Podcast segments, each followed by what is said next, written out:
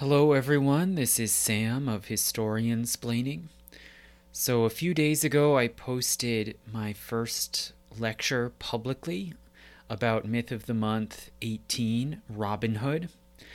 And I left that one off discussing the different themes and symbols in the early legend of Robin Hood as it survives from the 1400s. So, now for patrons only, I want to continue that discussion and talk about the significance of Robin Hood as an outlaw and the symbolism of the setting in the Greenwood. And then, when I'm done with that, I'll talk about the earliest clues as to the origins of the legend of Robin Hood and the question of whether or not there was a real historical Robin Hood behind the stories.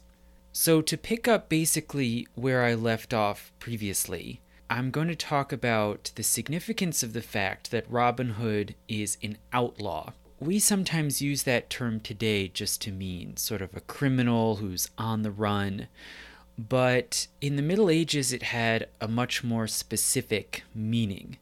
An outlaw is not just a criminal, but it's one who has been literally cast out from the protection of the law. So, the custom in medieval England was that if someone was summoned to a court to answer for their crimes and they failed to show for a certain period of time, maybe a year, they would then be formally declared an outlaw and thereafter, anyone who encountered that outlaw was allowed to kill them without any consequence, sometimes with even a reward added. And the basic idea was that this person was now treated like a dangerous animal, such as a wolf, who was simply uh, an implacable menace and no longer to be seen as a human being. And in fact, it was sometimes said that outlaws had a wolf's head. And there was a phrase sometimes if someone was declared an outlaw, it could be said that the authorities, quote, cried his wolf's head. So declaring someone an outlaw was a warning and also an invitation to hunt them down like an animal. So it can sound as if, you know, the outlaw was the most hated, the most execrated possible figure in the medieval world.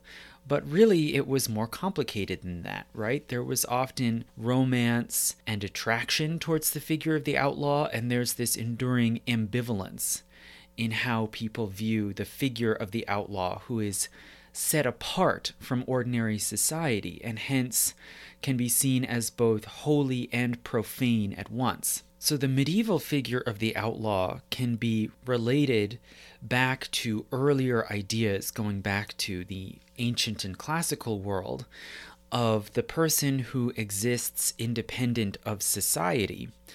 And you can see a similar kind of ambivalence, for example, in Aristotle's Politics when he talks about the man without a polis. So Aristotle argues that the human is a zoon politikon, a creature that is suited to the polis, that is naturally social.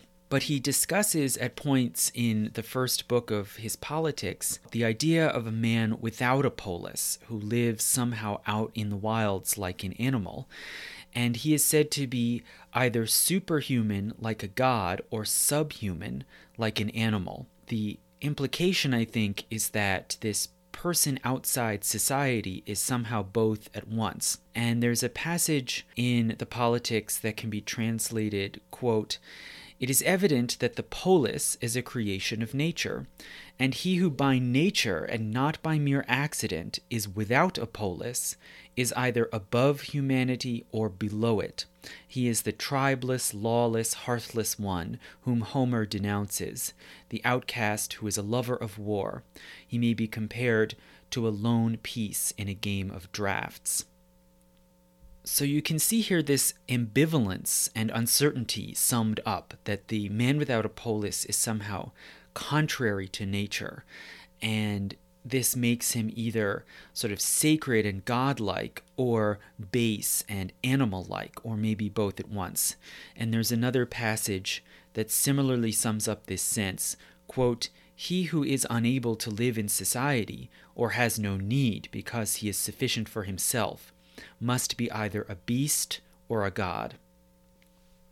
And this sense of ambivalence, I think, then is also dramatized in Sophocles' play Oedipus at Colonus, which is the second play in the Oedipus cycle, where we see Oedipus old and blinded and outcast from his polis, which was Thebes. And he wanders alone in the wilds, abhorred, people keep their distance, but also at the same time, he becomes an object of desire and fascination, and different cities then want to recruit him and bring him in. So he attracts both of these feelings of kind of reverence and disgust at once.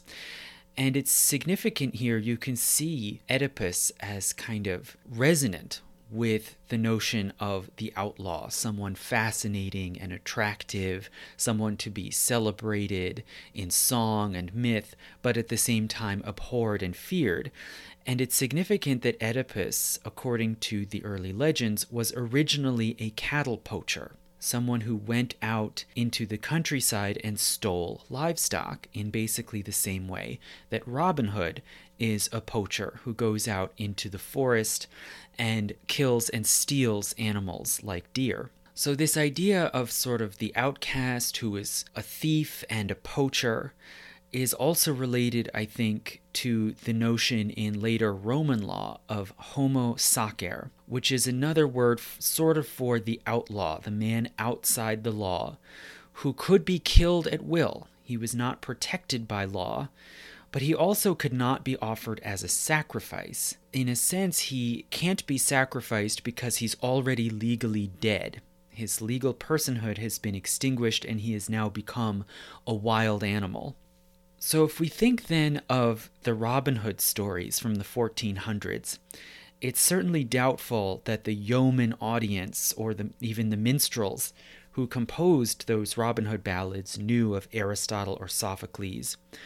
But they surely did know late Arthurian stories. You can see sort of parodies and references in the ballads referring back to the Arthurian mythos.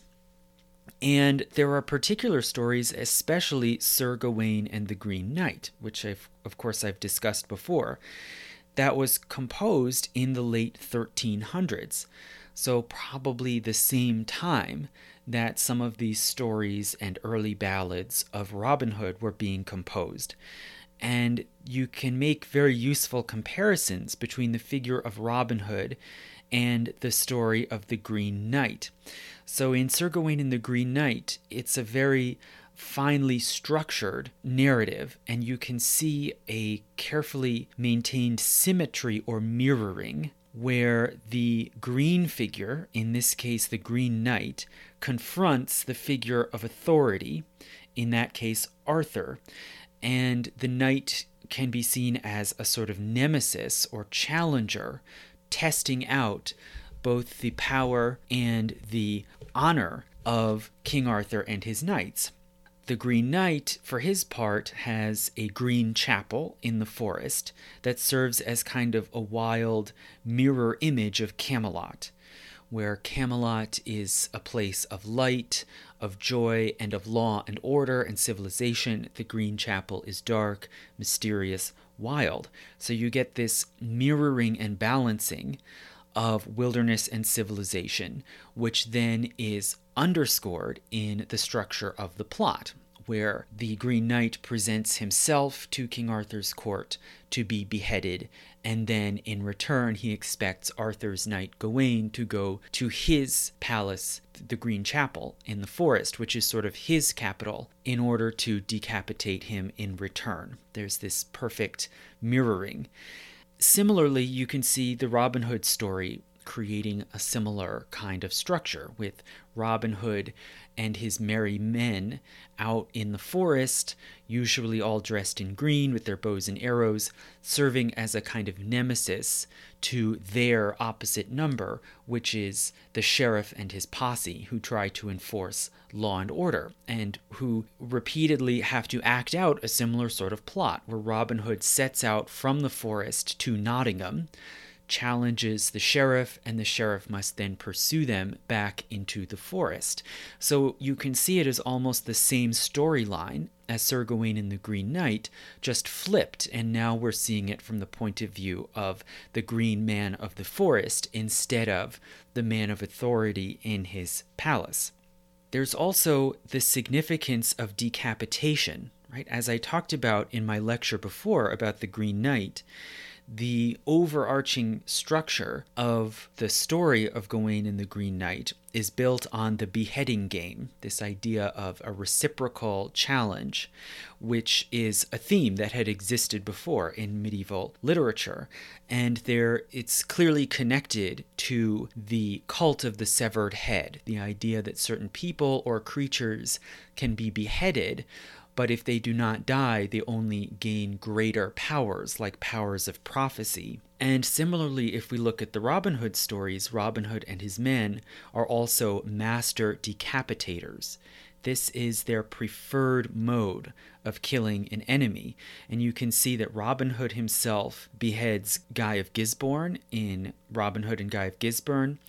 He also beheads the sheriff in A Gest of Robin Hood, which is kind of a gratuitous beheading because apparently he's already shot him full of arrows, but he still goes that extra length to behead the sheriff. And in Robin Hood and the Monk, which is maybe the bloodiest Robin Hood story, Robin Hood's henchmen, Little John and Much the Miller's son, behead the monk and page, which also is gratuitous, but it is specifically spelled out in the ballad that they cut off their heads.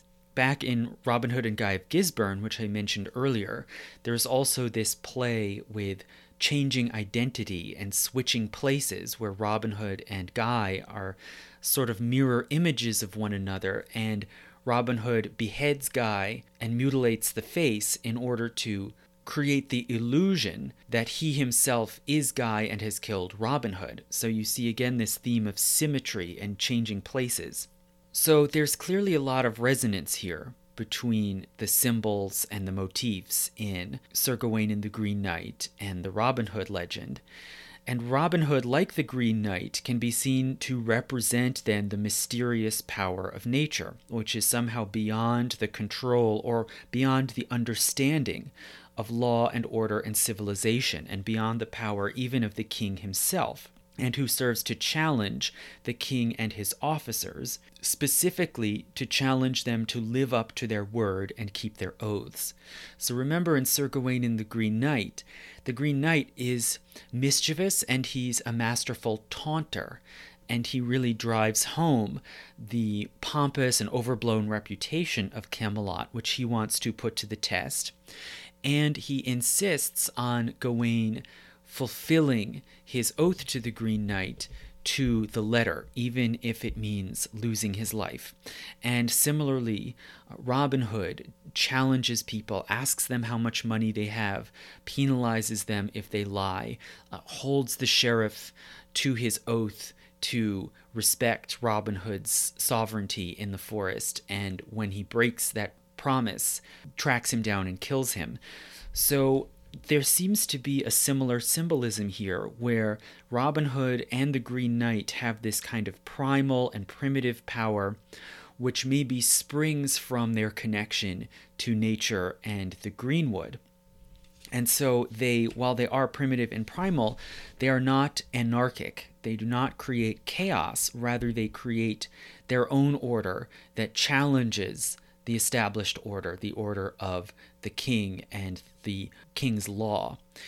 So, if you look again at Robin Hood, Robin Hood has been cast out of civilization, or he has chosen to secede from civilization and go live in the Greenwood. But once there, he does not simply become a sort of base creature, although he has these animal overtones, but rather he creates his own society. And he is never alone. He is not the lone drifter like Oedipus at Colonus or the man without a polis, referred to in Aristotle. Rather, he always has, you could say, his flock around him in the form of his merry men or his merry many, as it's sometimes called in the ballads.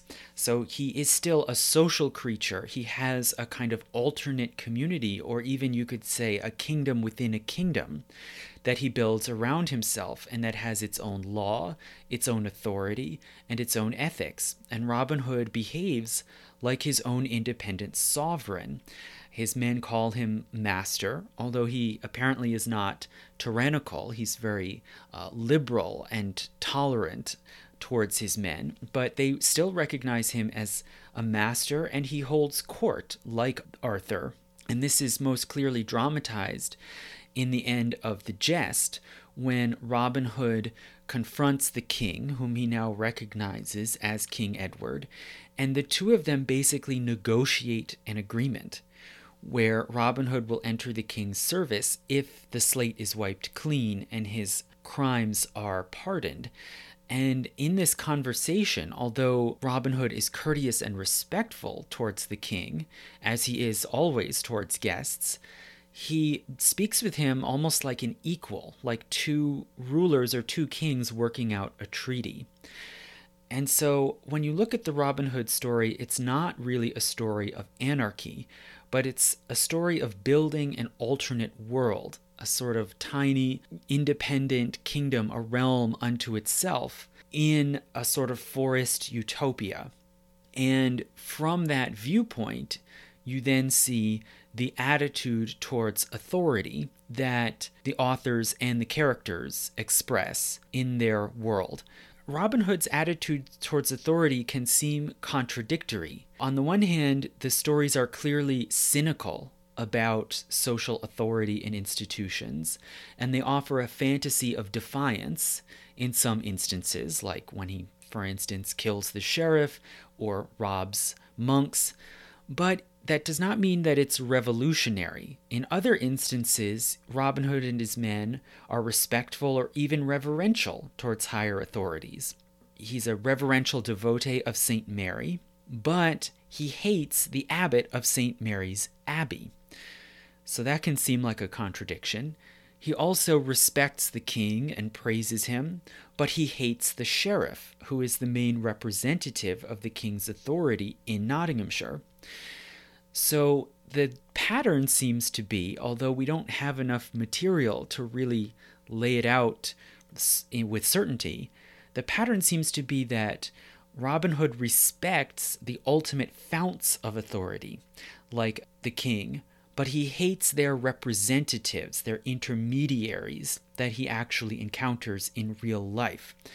And it may be that this sort of division of feelings reflects the resentment of yeomen or other middling sorts in late medieval society, which was an increasingly mediated society, a highly organized society with complex, multi layered institutions with overlapping jurisdictions.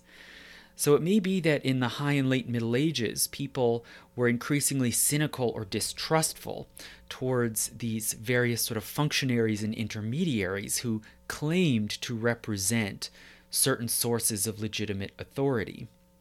And in those conditions, Robin Hood represents a certain kind of attitude towards authority, which sees loyalty and obedience as personal, conditional, and voluntary, not absolute.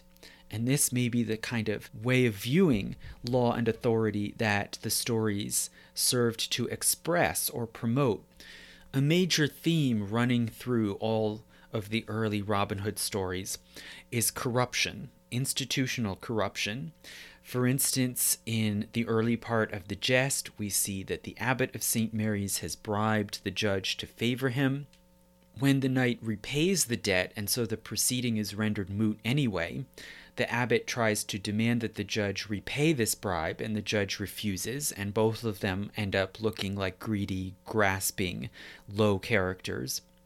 And this sort of scene of corruption is pretty realistic, again, for the high or late Middle Ages, especially in the high Middle Ages, in the 1200s. There were no rules or laws in place in England guaranteeing any sort of impartiality among government officials or law courts. And in fact, bribes flowed freely, and even sometimes retainers. So, powerful people like abbots or bishops or major landowners might pay a regular salary to a judge or a justice of the peace to make sure that they got favorable treatment. And that was just allowed, there was no law against it. Likewise, the whole idea of juries was very different at this time. So, juries, unlike today, juries were not supposed to be impartial. Rather, it was more the opposite. Juries tended to be composed of local people who were specially selected because they were connected to the case. They had some association with the accused or the victim, or they were a witness who provided evidence. So, this meant that juries were not at all impartial, but they were easy to manipulate and sway in favor of whoever was the wealthier, more powerful party. So, it's not surprising that by about 1300, this whole system was seen as corrupt, unfair, and rigged for the wealthy, and it had lost legitimacy, if it ever had any. It had very low legitimacy in the eyes of commoners. And so some effort began to be put in by Kings Edward I and Edward II, starting around 1300, to try to stem the flow of bribes and create some sort of more impartial or trustworthy system of justice. But it took several laws and decrees over the course of the 1300s to gradually change this. So the stories that we see in the early Robin Hood legends from the 1400s seem to reflect conditions earlier on in the 1200s or early 1300s. This is one of many instances where ideas and incidents in the stories seem to harken back to about one or two hundred years earlier when these were really live controversies. But nonetheless, as much as corruption is an important theme in the Robin Hood legend, the stories still are not about tyranny or oppression of the poor. For one thing, we never see any discussion of the situation of the poor. There's no mention, again, of high taxes or abuse by landlords. And the bad guys in the story are bad mainly just because they're prideful, they're greedy, or simply by virtue of the office that they hold. So the monks, as we see, are mocked as hypocrites. But when it comes to the sheriff, who is the other big adversary in the Robin Hood stories, the sheriff is Robin's great enemy, not because he's particularly unjust or abusive, but just because he is the sheriff. He's not tyrannical or treasonous. And his crime basically is just refusing to honor his promise to leave Robin Hood alone in the forest, and his failure to respect Robin Hood's men's de facto independence. And as we've seen, Robin Hood does ultimately reconcile with the king. So he respects and accepts that the king is the king, and he gets along with him, establishes a positive relationship, but ultimately he finds that he cannot serve under the king. And as we said at the end of the jest, he leaves the king's service and goes back into the Greenwood, where he lives as an outlaw for further 22 years. So it seems he, it is in his nature to live free in the woods and not under a master. So, in this sense, you could say he is an embodiment of the type of figure that Aristotle was talking about one who lives outside society by nature, not by necessity. He had the option to remain under the patronage of the king, which is something many yeomen in England would have tremendously envied. It was the highest patronage you could receive but it is against Robin Hood's nature. So, in sum, Robin Hood and his men are cynical about authority and they are determined to live independently, but they are not anarchists. They have their own law, their own ethical code, and they've created, in a sense, their own little kingdom. But how could they possibly have the legitimate authority to do that? What empowers them to create, to basically secede? More or less, from the kingdom and create their own order. Well, that authority, I think, springs in some way from the Greenwood itself. So the setting is tremendously important and freighted with symbolism. For one thing, as I said, it is in the north, but most of the early stories of Robin Hood that have been found were composed in the south, and he's a figure who was spoken of much more in southern England and in Scotland. So the stories are sort of looking upon the north as stereotypically rugged, wild, and romantic, a lot like the way Americans think of the Old West, in quotation marks, or the Wild West. And furthermore, Robin Hood is always associated with the Greenwood, whether it's in Barnsdale or Sherwood. And the stories of Robin Hood fit into a larger tradition, a larger ongoing collection of outlaw and rebel tales taking place in the wood, which the historian Maurice Keen calls the matter of the Greenwood. So, just as medieval scholars would say there are three basic mythic cycles that you should know the matter of Rome, which is classical mythology, the matter of France, which centers on Charlemagne, and the matter of Britain, which is the Arthurian stories.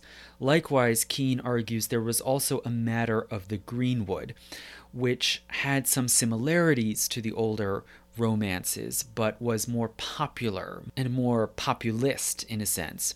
And these stories take place in the Greenwood, and in a way, you can see the Robin Hood stories as sort of the final, fullest realization of the matter of the Greenwood.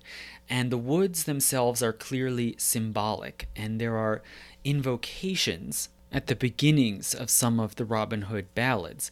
They don't have very much poetic description in the body, but several of them begin with just one stanza in a very pithy way, sort of invoking the atmosphere, the appeal, the mystery of the woods. And for instance, Robin Hood and the Monk, which may be the earliest ballad surviving, starts with this very pithy, evocative stanza In summer, when the woods be bright, and leaves be large and long, it is full merry in fair forest to hear the small bird's song. So, this sort of invoking opening can sound remarkably sentimental for what's really a pretty dark and rough and tumble story. And it suggests that sort of the mystery and the romance of the woods are a necessary background for the entire legend. The woods have a sort of double meaning and an ambiguity, like Robin himself and like the figure of the outlaw. On the one hand, the woods evoke classical Arcadia, the sort of rural paradise, and also Eden from the book of Genesis. The woods in the story seem to be in perpetual spring. There's no reference to rain or snow in the winter, there's no reference to summer heat it seems to be always May, always a time of greenness and renewal. And the evocation of Eden is very significant in particular because, according to traditional medieval philosophy, Eden is the original source of human society, and all law and authority derives ultimately from Adam, Adam's commission from God to rule over nature and the plants and the animals, Adam's marriage to Eve, and it was commonly taught that all kings could trace their lineage genealogically back to Adam, who is, in some sense, is the original king. So, law, authority, social order, all of these things in some way trace back to Eden, to the fall of man, which ultimately, of course, derives from eating of the tree of knowledge. And the greenwood tree that is repeatedly invoked and referred to in the ballads clearly echoes and evokes the tree of knowledge and the tree of life in the Garden of Eden. At the same time that they're paradisal and connected to Eden, the woods are also mysterious and menacing, a place of wild beasts. It was the sort of place that most ordinary people in medieval England would have known to stay away from. And the fact that yeoman foresters, who, as we said, you know, Robin Hood is clearly recognizable as a yeoman forester, those people had a kind of special status and a special aura to them because they had the knowledge and the skills to go out into this otherwise menacing and dangerous place that is the Greenwood. And Robin Hood and his men, furthermore, as outlaws, they also, in a sense, are wild beasts constantly over and over again through the legend, Robin Hood and the Merry Men are likened to animals. Outlaws in general, as I said, were said to have wolf's heads, and that word wolf appears sometimes in the ballads. In the Gest of Robin Hood, the cook lures the sheriff out of Nottingham and into Sherwood Forest, persuading him to go into the forest to hunt. And there's one particular scene where the cook specifically tells the sheriff that he should rush into the woods because he has seen a big green stag. And it's very clear that the cook is toying with the sheriff and that his promise of catching a big green stag is a reference to Robin Hood who is always dressed all in green and sort of is the, the great male kingly figure who rules over the woods. And in addition to that, there are even subtler references, such as, for one thing, the name Robin, which contains the word rob, it evokes robbery, but also Robin is the name of a bird.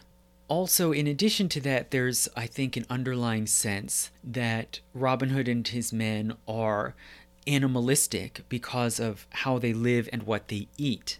So I've mentioned before, like in the myths we make, there's this common human assumption that people take on the essence or character of what they eat. Over and over again, all through the ballads, it's emphasized that Robin and his men live off of animals, particularly venison which is a, a wild animal, an animal of the forest. And I think it reinforces this notion that they have or they have taken on a sort of animal essence. So if we combine these different themes and references together the Arcadian and Eden references, the animalistic and bestial overtones we can see Robin Hood as not only a yeoman outlaw in the woods, but as essentially a kind of man of the woods, an embodiment of the forest and of the primitive power of nature. And this has a political significance. This is why Robin Hood uniquely has this sort of special ability to create his own commonwealth, to sort of refound society and civilization over again in the woods. And there was a common medieval idea, especially in the scholastic age from the 1200s to the 1400s, there was a common idea of a natural law that stands above human law and in some way can supersede the positive law enacted by kings and states. But if that is true, there's the further question then of where this law resides and who has the authority to invoke it and enforce it. Who, in a sense, has the authority to overrule a king in the name of natural law? Well, the customary assumption, if you read scholastic philosophy like Thomas Aquinas, the assumption is that that's the church. The church is the repository of the higher law. But the question remains then couldn't this law equally be accessed directly from nature? Or is it embodied some way directly in nature, in that realm that is beyond human control, that is beyond the control or understanding of the king? This explains, on the one hand, the ballad's hatred for the church, who traditionally held themselves to stand for this natural law or higher law, and hence, from the point of view of an outlaw like Robin Hood,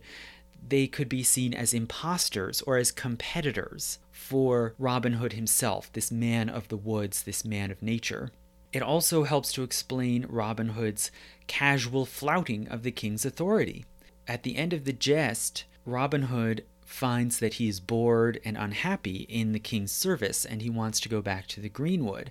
But rather than asking for the king's permission to resign and return to Barnsdale or Sherwood, instead he sneaks out. He lies and breaks his bond of service to the king, which he seems to feel he's perfectly entitled to do. So, in these ways, Robin Hood's authority to create his own kind of commonwealth in the woods and to flout the higher authority of the crown springs not just from himself or his own personality, but more deeply from the greenwood.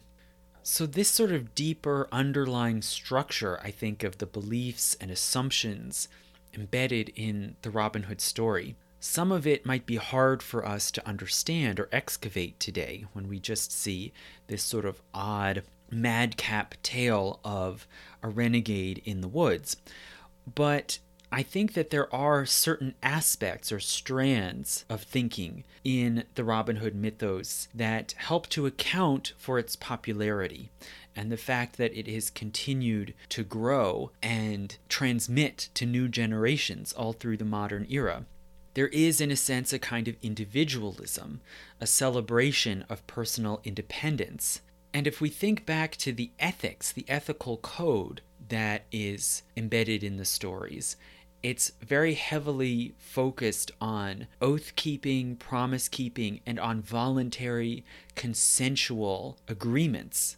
There's a sort of contractualism, an idea of power as essentially contractual and based on consent, rather than on familial relations or filial piety.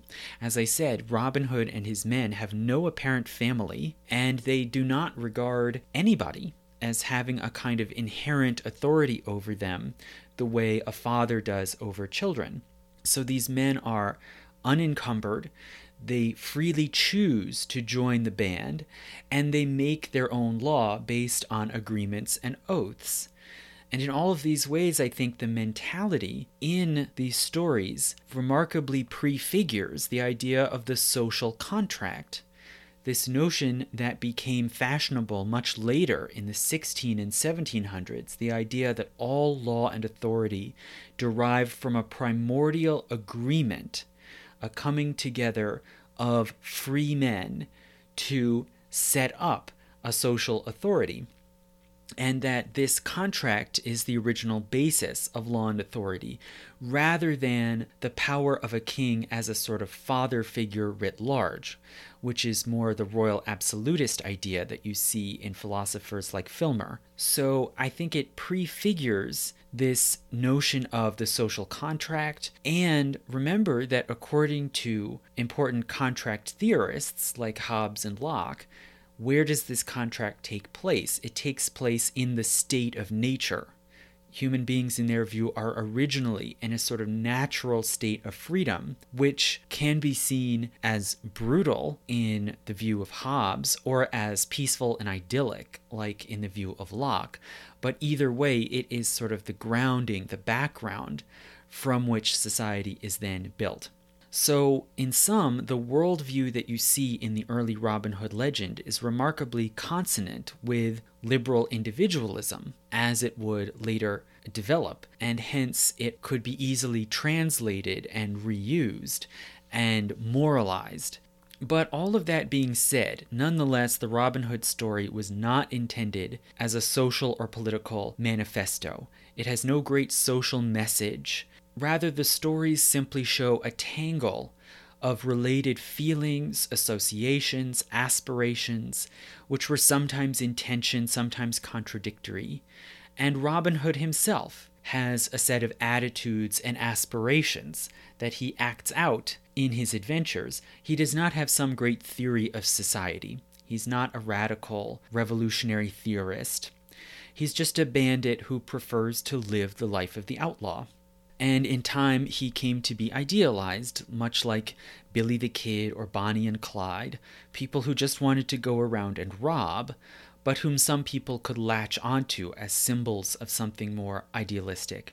In these early years, though, in the 1400s, it's clear that people did not latch on to Robin because he represented some greater social or political cause. They latched on to Robin because he was cool. He's fearless, he makes his own laws, he answers to no one, and he was, I think, an irresistible figure, especially for young men who were chafing against the power of masters, employers, and patriarchs. And there's an irony here in the popularity and the idealization of Robin Hood. It shows this disjuncture where many artists and some scholars have romanticized a figure that they would surely never actually want to meet in real life.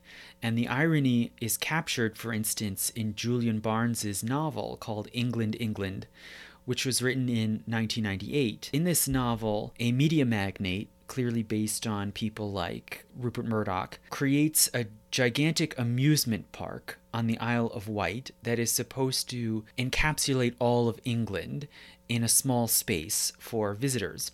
And naturally, it includes a Robin Hood pageant where actors put on a show acting out Robin Hood and his adventures every day. And this show is intended to represent the noble spirit of liberty and defiance of tyranny. And this magnate even uses sort of Marxist language of class struggle, as well as this, you know, nationalist idea that Robin Hood represents this essential English freedom but the actors who are employed to put on this show hate the low pay, the bad working conditions, and the humiliating costumes. And so they start poaching and pillaging. They go around marauding, stealing from other parts of the park and even neighboring farms. And so naturally they're all fired and replaced with more obedient and docile actors. And the magnate character says at one point, We must bring some respectability back to outlawry. And this neat little story captures the irony of idealizing rebellion and defiance, which one would never want to see happening under one's own authority and you could see it as reminiscent of other figures like, for instance, lefty academics who extol working class solidarity, the history of class struggle, but who then reject unionization drives at their own universities. So that sums up the basic most important themes that I see embedded in the Robin Hood mythos, at least in that earliest form that we can see from the late Middle Ages.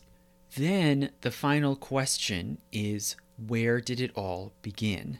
Is there an original Robin Hood? Was he a purely literary invention? Was there an actual historical Robin Hood? Or is he a mythological creation? So I'm going to discuss the chronology of the earliest clues that have been found to the possible existence and possible origins of the Robin Hood legend in the Middle Ages. And then I'm going to discuss each of those three possibilities and the different strengths and weaknesses of the different hypotheses that Robin Hood is a literary creation, that he was a real historical person, and that he is a mythological creature who was turned into a human figure. So, to begin with the chronology, what is the earliest that we can say that a story of Robin Hood as an outlaw man in the forest might have begun? This is a very tricky question because how can one look for the origins of a story of an outlaw called Robin Hood when variations on the name Robert Hood are fairly common? Hood is a somewhat common name in the English language with several different forms and variations. And Robin is a nickname, an informal form of the name Robert. So if you want to find someone who was called Robin Hood, you have to look for not only a Robin Hood, but also possibly a Robert Hood, or even other forms like Rob, or Hob, or Hobbin, which also sometimes served as nicknames and variations on Robert. So what you're presented with is thousands of volumes of legal records, tax records, military records of all sorts that have variations on this name littered all throughout them without indexes in most cases and that have never been scanned or digitized or anything like that.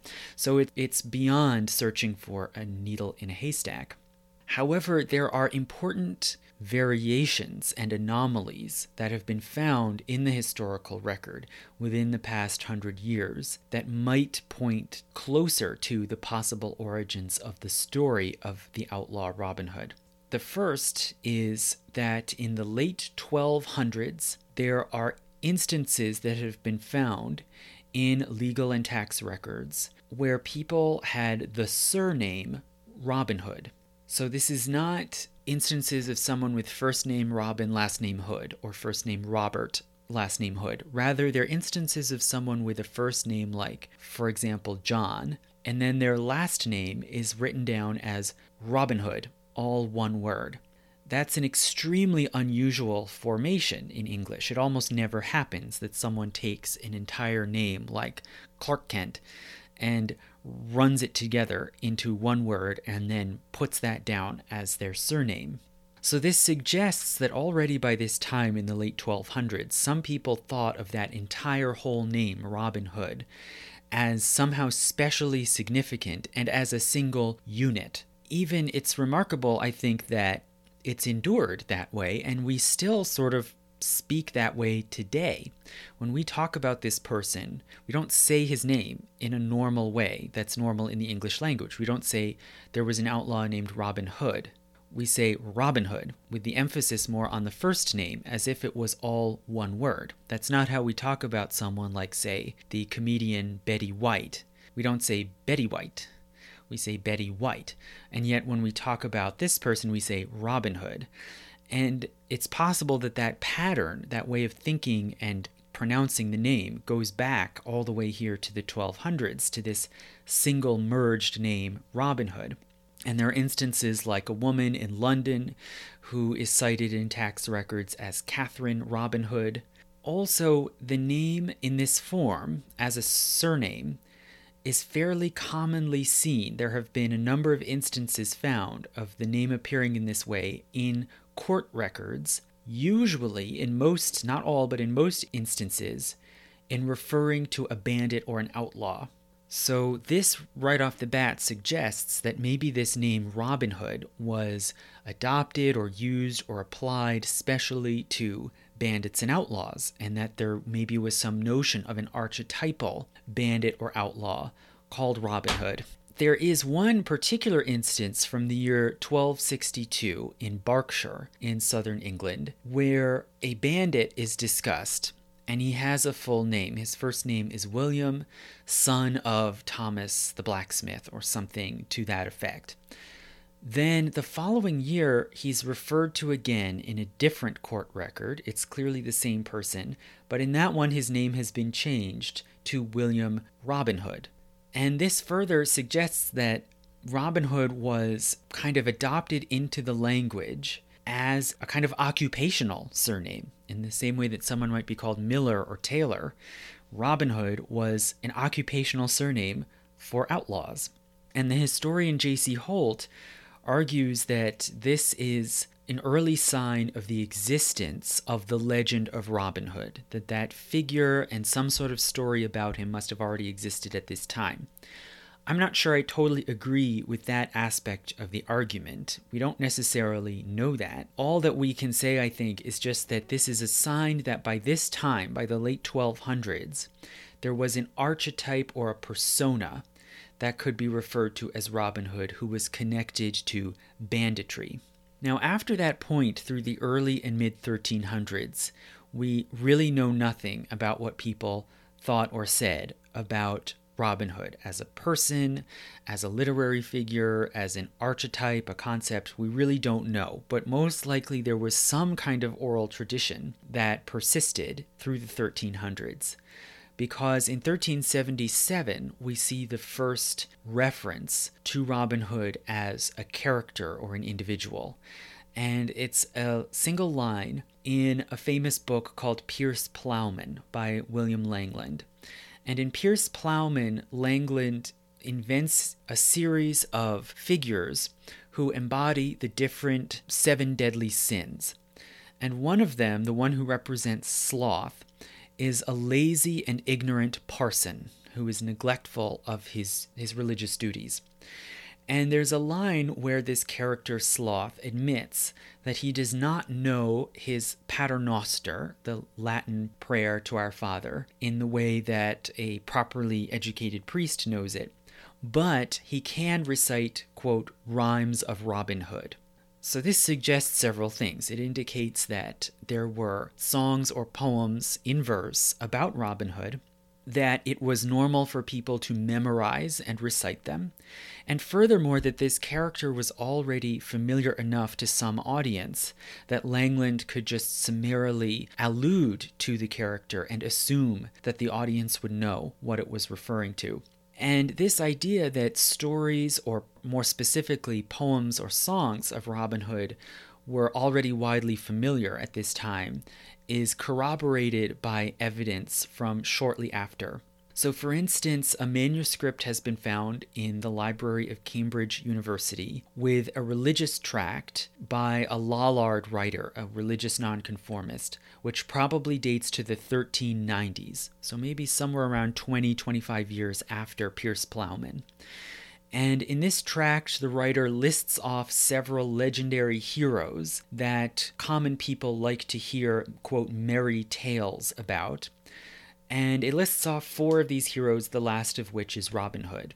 So, this is a further indication that he was now a familiar character that people liked to hear stories about. And this reference in this Lollard tract is then followed further after the year 1400 by several instances of preachers complaining about the popularity of Robin Hood. So people in the church started to see him as kind of an annoying competitor for their attention, for the attention of the common people. And one important instance of this is in the book Dives et Pauper, which was written in about 1405 to 1410 which laments that many people would rather go to the tavern and hear a tale or song of Robin Hood than go and hear Mass in church. So now this is an early indication that he was spoken or sung about in taverns. Then, after that, after about 1405, many references to Robin Hood in writing start to come thick and fast. He becomes more and more of a presence in the written record, not just in oral stories. For one thing, there are early allusions to familiar lines and sayings from poems or ballads of Robin Hood. And the first one to appear is an invocation, the beginning of a tale, which begins with the words, Robin Hood in Barnsdale stood, or Robin Hood in Sherwood stood and the earliest known appearance of it is in a manuscript in the archives of Lincoln Cathedral, probably written by a monk, where a monk added in a marginal note to a religious manuscript. And he wrote, quote, Robin Hood in Sherwood stood, hooded and hatted, hosed and shod, four and twenty arrows he bore in his hands. So, this little note, which may have just been a kind of stray doodle by a bored monk, is very interesting and revealing for a number of reasons. One, it specifically refers to Robin's hood, which I think underscores the fact that his name Hood is evocative of disguise and hiding. Also, he carries 24 arrows, maybe a sort of reference to the 24 hours in the day. And the line is clearly poetic and rhythmic.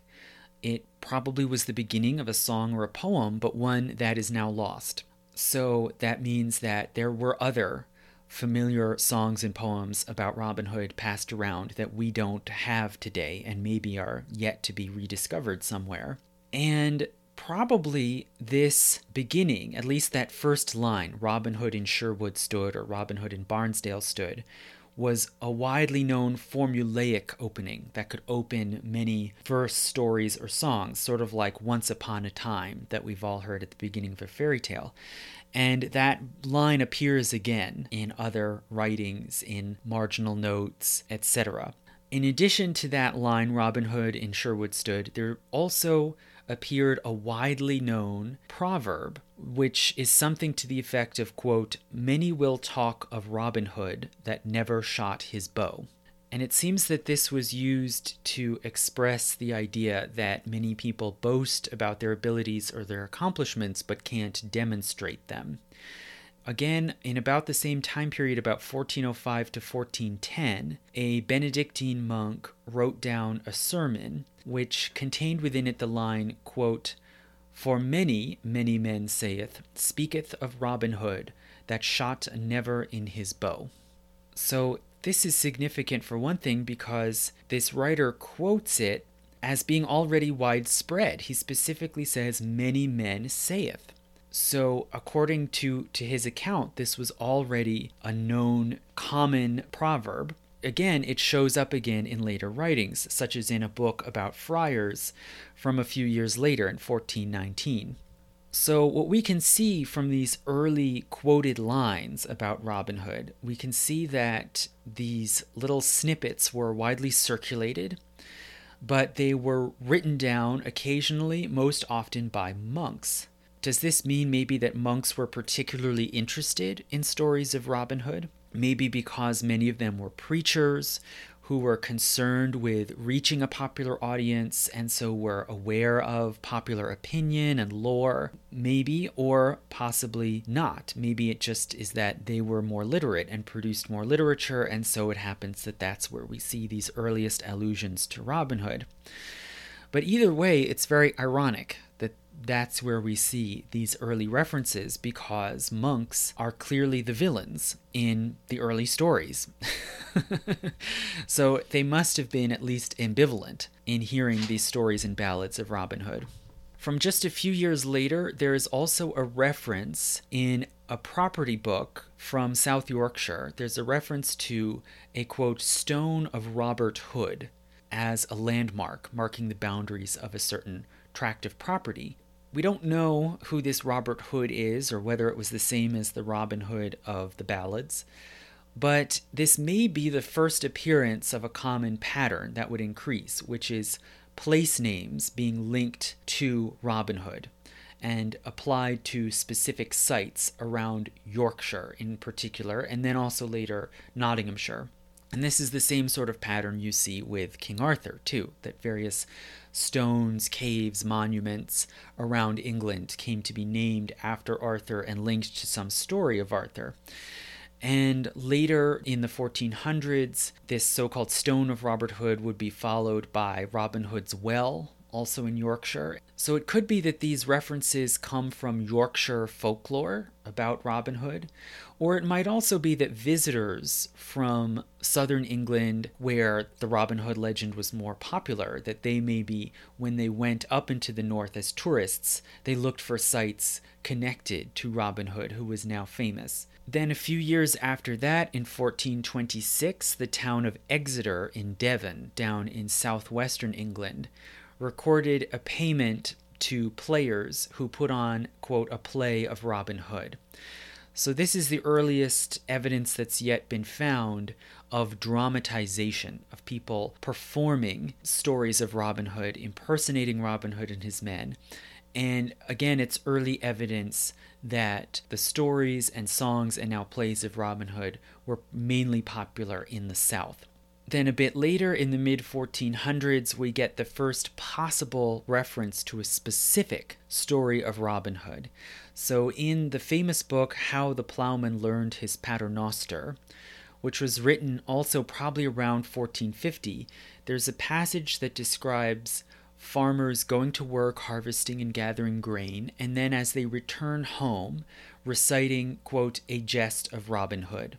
So, it may be that this was simply a way of saying they recite a story, an adventure of Robin Hood, or maybe it's a reference to this specific long narrative poem that I talked about last time, which, it, when it was printed, was titled A Gest of Robin Hood.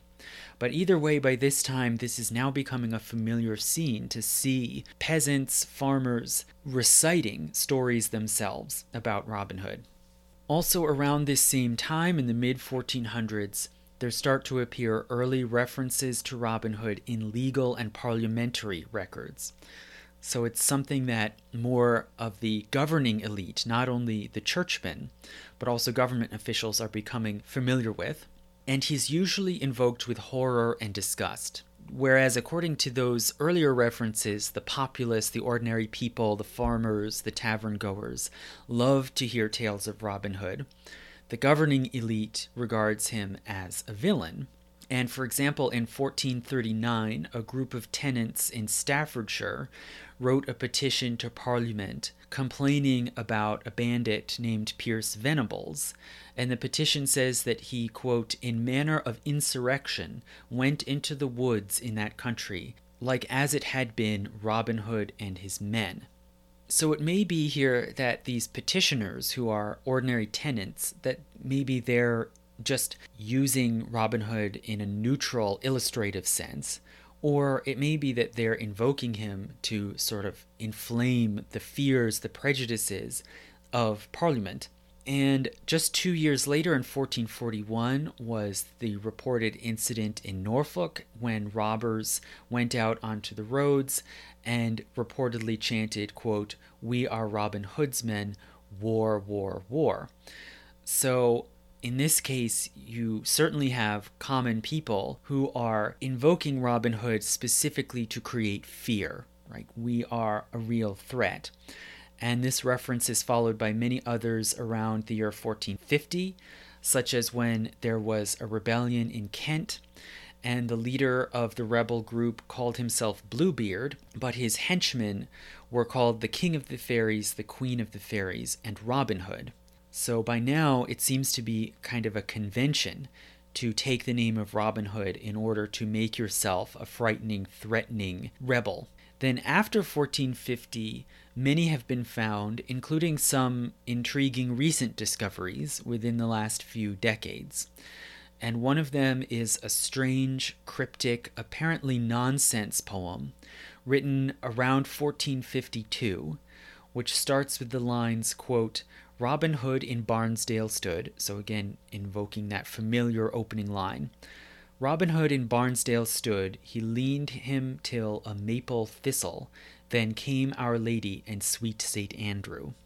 So there's this sort of stringing together of, of images, Barnsdale, trees, St. Mary, again, Our Lady, but from there the poem kind of spins out and becomes impossible to decipher.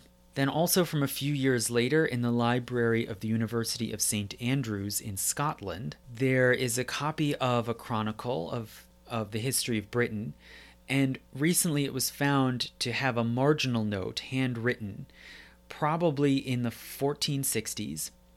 And the marginal note says, quote, Around this time, according to popular opinion, a certain outlaw named Robin Hood, with his accomplices, infested Sherwood and other law abiding areas of England with continuous robberies. So clearly, here there's a negative view of Robin Hood as a menace and annoyance, which makes more sense of what we might expect from a churchman. And the note is attached to lines in the Chronicle dealing with the 1290s. So, apparently, according to this writer's view, that is when Robin Hood was active in the 1290s, which seems to make sense with other, again, other clues we've seen in the content of the legend. Now, lastly, we should note that in the early 1400s to the early 1500s, there were occasional explicit references to Robin Hood in historical chronicles, specifically Scottish chronicles.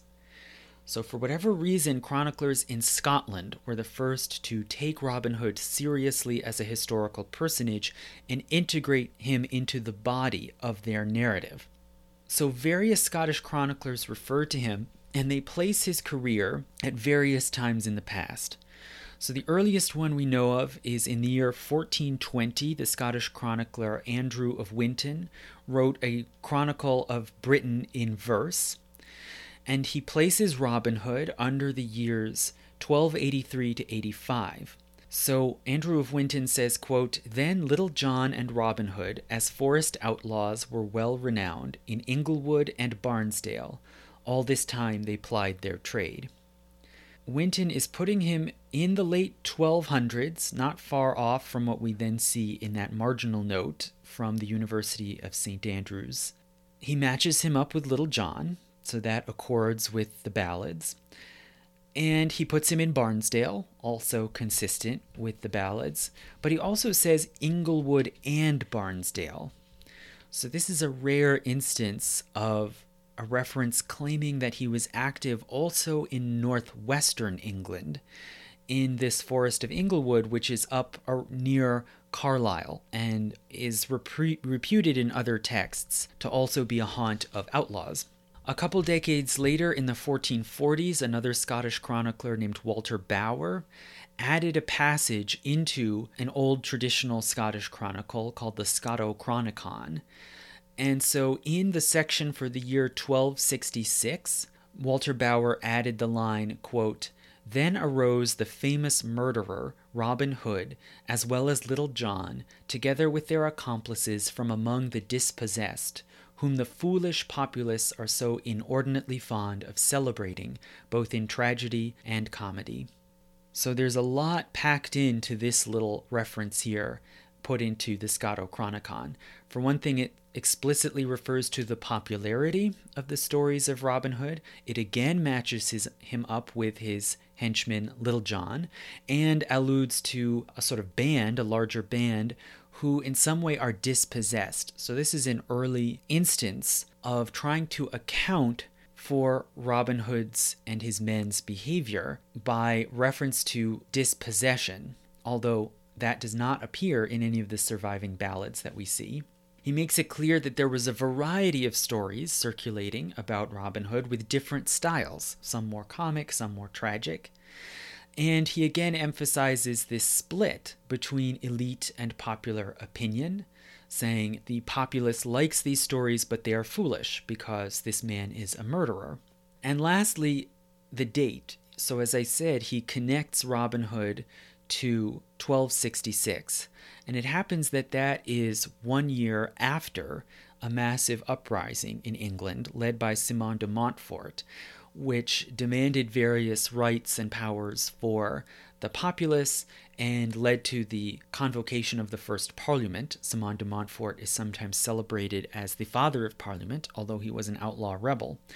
And so, if we take Walter Bower seriously, it suggests that maybe Robin Hood and his outlaw band arose in the aftermath of the Simon de Montfort uprising. But again, he's the only one who specifically points to this year, 1266.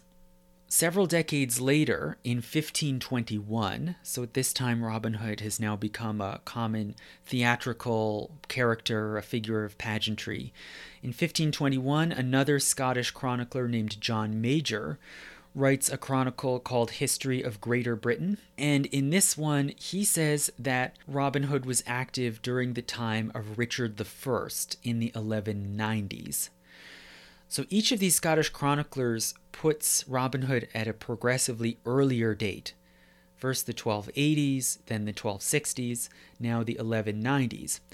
And it happens that John Major's claim that he was active under King Richard I, this is the one that sticks. And it's taken up and repeated by other English and Scottish chroniclers for decades after. And it really sticks to this day. We still today associate Robin Hood with Richard I, his time on crusade, and his power struggle with Prince John. And shortly after, most importantly, the famous English antiquarian John Leland, who is sort of the court antiquarian for Henry VIII, he records Robin Hood as being active in Barnsdale and as having died and been buried at Kirklees which is consistent with the surviving early ballads, including A Gest of Robin Hood and Robin Hood's Death. And thereafter, later English antiquarians, all through the 1500s and into the 1600s, add more claims about Robin Hood, like th- that he was born at Locksley, which is a sort of country manor in Yorkshire. But these are mostly unsupported. We don't know what their sources might have been. Some of them just allude vaguely to old manuscripts, and some of them cite no source at all. And you see wild variation sometimes in claims about where or when he was born, when he died, and what authority figures he battled with. So, if these are the main earliest references that have been found that tell us something about what people were thinking or saying about Robin Hood and his career, should we suppose that there was a historical Robin Hood that the story can be traced back to? Is there a real man behind the legend? Well, let's consider first the points in favor of a historical Robin Hood. For one thing, when we look at the earliest sources that talk about him, they always see him and understand him as a real historical person. As I said, there were historical chronicles seriously listed him in their histories. Also, when people talked about the popularity of the story of Robin Hood, they always understood him to be a real person. You know, like the marginal note saying he is an infamous murderer. Also, there is the style and content of the early ballads, in particular, the pervasive realism, which I talked about last time. The fact that in all the stories there is no magic, no sorcery, no transformation, no magical creatures like dragons or fairies or witches. There's also the realistic consistency with the behaviors of actual outlaws. The robbery, the abduction, the violent acts and killing, the killing of witnesses. Also, there's the real settings. Although some settings in some stories are more vague and some are more detailed and specific, as I'll talk about more later, all of them are real places Sherwood, Nottingham, Barnsdale, Kirklees, and so on. There are also the parallel examples of figures who seem to have actually lived and whose names or aliases then got taken up into folklore. An important example that I mentioned before is Friar Tuck. It's very likely that there was a real historical inspiration of Friar Tuck, a chaplain named William Stafford abandoned his post in Sussex and went out and became a rebel in 1417. So, if we can see in the surviving historical record that this happened with the figure of Friar Tuck, it stands to reason that the same thing could have happened with Robin Hood. And there is a possible candidate there are actually many possible candidates, most of them very weak and only very tenuously connected to the story of Robin Hood. But there is one who has been traditionally regarded as a favorite and the most strongly connected to the legend, and that is Robert Hood of Wakefield.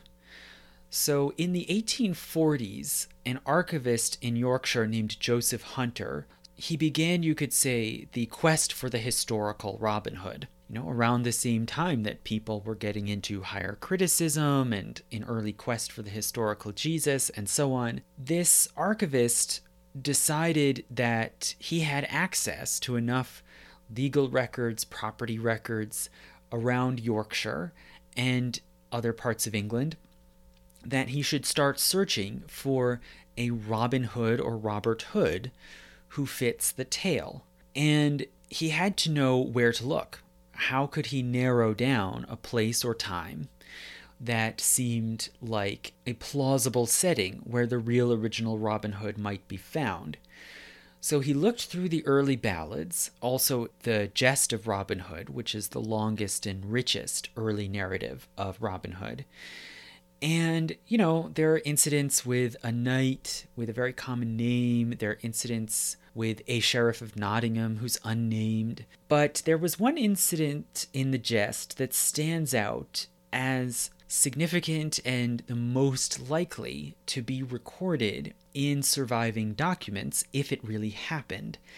And that is Robin Hood's meeting with the king, who is called King Edward, in the forest, where Robin Hood receives a pardon from the king and agrees to enter royal service well, the goings on, the doings, and the travels of a king would be pretty well recorded.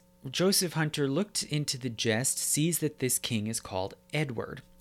And it happens that only three Edwards ruled in England in the High or Late Middle Ages. So, if we put aside Edward the Confessor, who was many centuries earlier, very unlikely to have any connection to Robin Hood, there were three kings Edward, Edward the First, Second, and Third, who ruled from the year 1277 to 1372.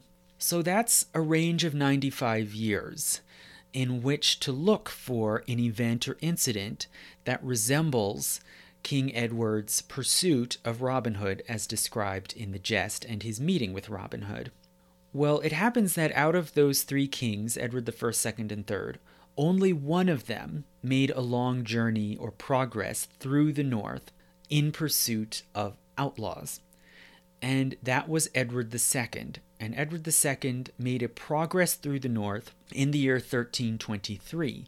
So, this was in the close aftermath of a large rebellion that had happened the year before when the Earl of Lancaster joined together various northern potentates, raised armies, and rebelled against Edward II in the year 1322. So, in the following year, there were still sort of breakaway bands trying to resist royal authority and hiding out in the various rugged, wild areas of the north. The text of the Gest of Robin Hood refers to Robin Hood seeking out shelter and being pursued by the king through different forests and woods in the north, specifically in Lancashire. And there's one passage that even refers to a specific place called Plumpton, which was a royal forest in Lancashire. So this sets it apart as a bit different from most of the stories, which of course take place in Yorkshire or Sherwood Forest. And then, following after this passage about the king's pursuit of Robin Hood in Lancashire, which was the main center and base of the Earl of Lancaster's rebellion, it then says that the king withdrew to Nottingham, stayed for a time in Nottingham, then went and sought and found Robin Hood, granted him a pardon, and then took Robin Hood into his service for 15 months. So, with these clues, Hunter looked for a possible Robert or Robin Hood from Yorkshire who might have been involved in the rebellion, might have been outlawed, and then subsequently met the king, received a pardon, and entered the king's service. It seemed that such a person might appear in the existing records, and that could be an identification of the real Robin Hood. Well, what Hunter found was documents attesting to a man named Robert Hood of Wakefield, which is a large town in sort of the southwestern corner of Yorkshire on the edge of Barnsdale. So basically, the sort of area where you might want to find an original Robin Hood. And this Robert Hood of Wakefield and his wife Matilda are recorded as buying a small plot of land, maybe for a house, on top of a hill called Bick Hill near Wakefield in 1316. So this person at least existed and was living and held some small bit of property in South Yorkshire at around the time just before the Earl of Lancaster's rebellion. So from there, Hunter speculates that maybe this Robert Hood may have been part of the rebellion under the Earl of Lancaster. Then, after living for a time as an outlaw, he may have met the king at Nottingham or Sherwood like described in The Gest. And according to the royal government records, the king did travel around, going to places in Lancashire, including inspecting forests and woods, and then for a time went to Nottingham in November 1323.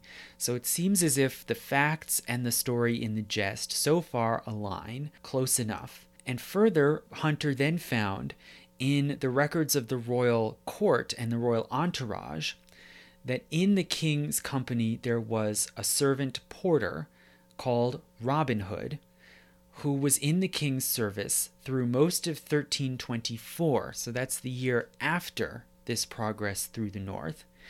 And he then left the king's service and was given a final payout in November 1324. Thus far, it seems to fit with the story of the Gest that there was a Robert Hood of Wakefield, who then could have become a rebel, an outlaw, then encountered the king when he took up residence in the autumn of 1323 in Nottingham, and then received a pardon and entered the king's service for a brief period, for only about a year. All of this seems to match up.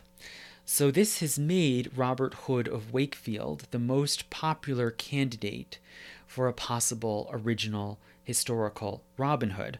And Hunter put forward this argument in an essay, but in a very tentative and uncertain way. He does not claim that he has caught the culprit. He just says that, in his view, it is more than likely that the story of Robin Hood originated from this real person, Robert Hood of Wakefield, and the clues seem to line up. So, if there are all these reasons to suppose that there was a historical Robin Hood, and we seem to have a good candidate for the office, the question then is well, why would one think that Robin Hood is purely literary and does not have a historical basis? So, what is the case for a literary Robin Hood and reasons to object to the idea of a historical Robin Hood? Well, for one thing, while it is true that several chroniclers, especially Scottish chroniclers, did refer to Robin Hood as a real person in their chronicles, nonetheless there is tremendous confusion and contradiction among them. The dates of his supposed career are constantly shifting, usually getting earlier from one instance to the next.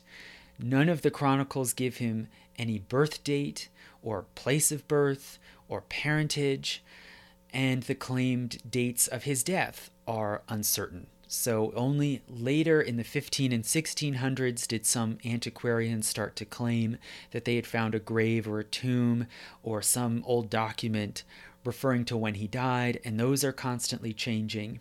And no place of birth either is referred to until the 1500s when there are a couple of allusions to Locksley. If you look at the ballads and tales of Robin Hood, they lack any sort of biography. There are no identifying details anywhere in the ballads or the Gest, no explanation as to parents, family, previous occupation, or walk of life that he might have come from. There is no reason provided for why he became an outlaw, no backstory at all. And hence it's fitting that the cliche repeated line that people invoked about Robin Hood was this opening line Robin Hood in Sherwood stood. Because the story seems to always just begin abruptly with him in the woods. He just, in a sense, seems to spring from the woods themselves without any previous real life. And while it is true that chroniclers talked about him as a real person, the earliest allusions, back before 1420, are all literary. If we think of Langland's book Piers Plowman, it refers to, quote, rhymes of Robin Hood. And also those early repeated lines like Robin Hood in Sherwood stood, or many will speak of Robin Hood that never shot his bow. They're all in verse as if they were plucked out of poems or songs. And if you look again at that, that proverb that became popular, many will speak of Robin Hood that never shot his bow. It's in terza rima. It's in this four beat, three beat uh, rhythmic scheme, just like the most of the surviving ballads. All the earliest references that we can find that talk about Robin Hood are all quotations from songs and poems. Those earliest references are not documents talking about him as a living person, but as a literary subject. And as I referred to previously in the first part, the name Robin Hood really seems invented. It's too perfect. There's the triple resonance of the name Hood to a cloak being hidden, to the wood, and to good, Robin the Good, and also the reference to the word rob in, in the first name, which is appropriate for a thief and a bandit. If we look at the stories, it's true that metaphysically they're realistic, but the plot lines are not realistic. He shows an impossible cleverness, a superhuman accuracy with bow and arrow. And there are also ridiculous claims about his opponents who are unbelievably credulous, who never realize that Robin Hood is in disguise and tricking them. So, in all of these ways, you can say, well, the metaphysics is not magical, but the storylines are clearly tall tales. And further, there are constant repeated borrowings from other earlier outlaw tales. So, as I said, there was kind of this matter of the greenwood that had developed over the centuries through the Middle Ages, and there are stereotypical cliche incidents that appear in earlier outlaw stories that then are borrowed and repurposed for Robin Hood.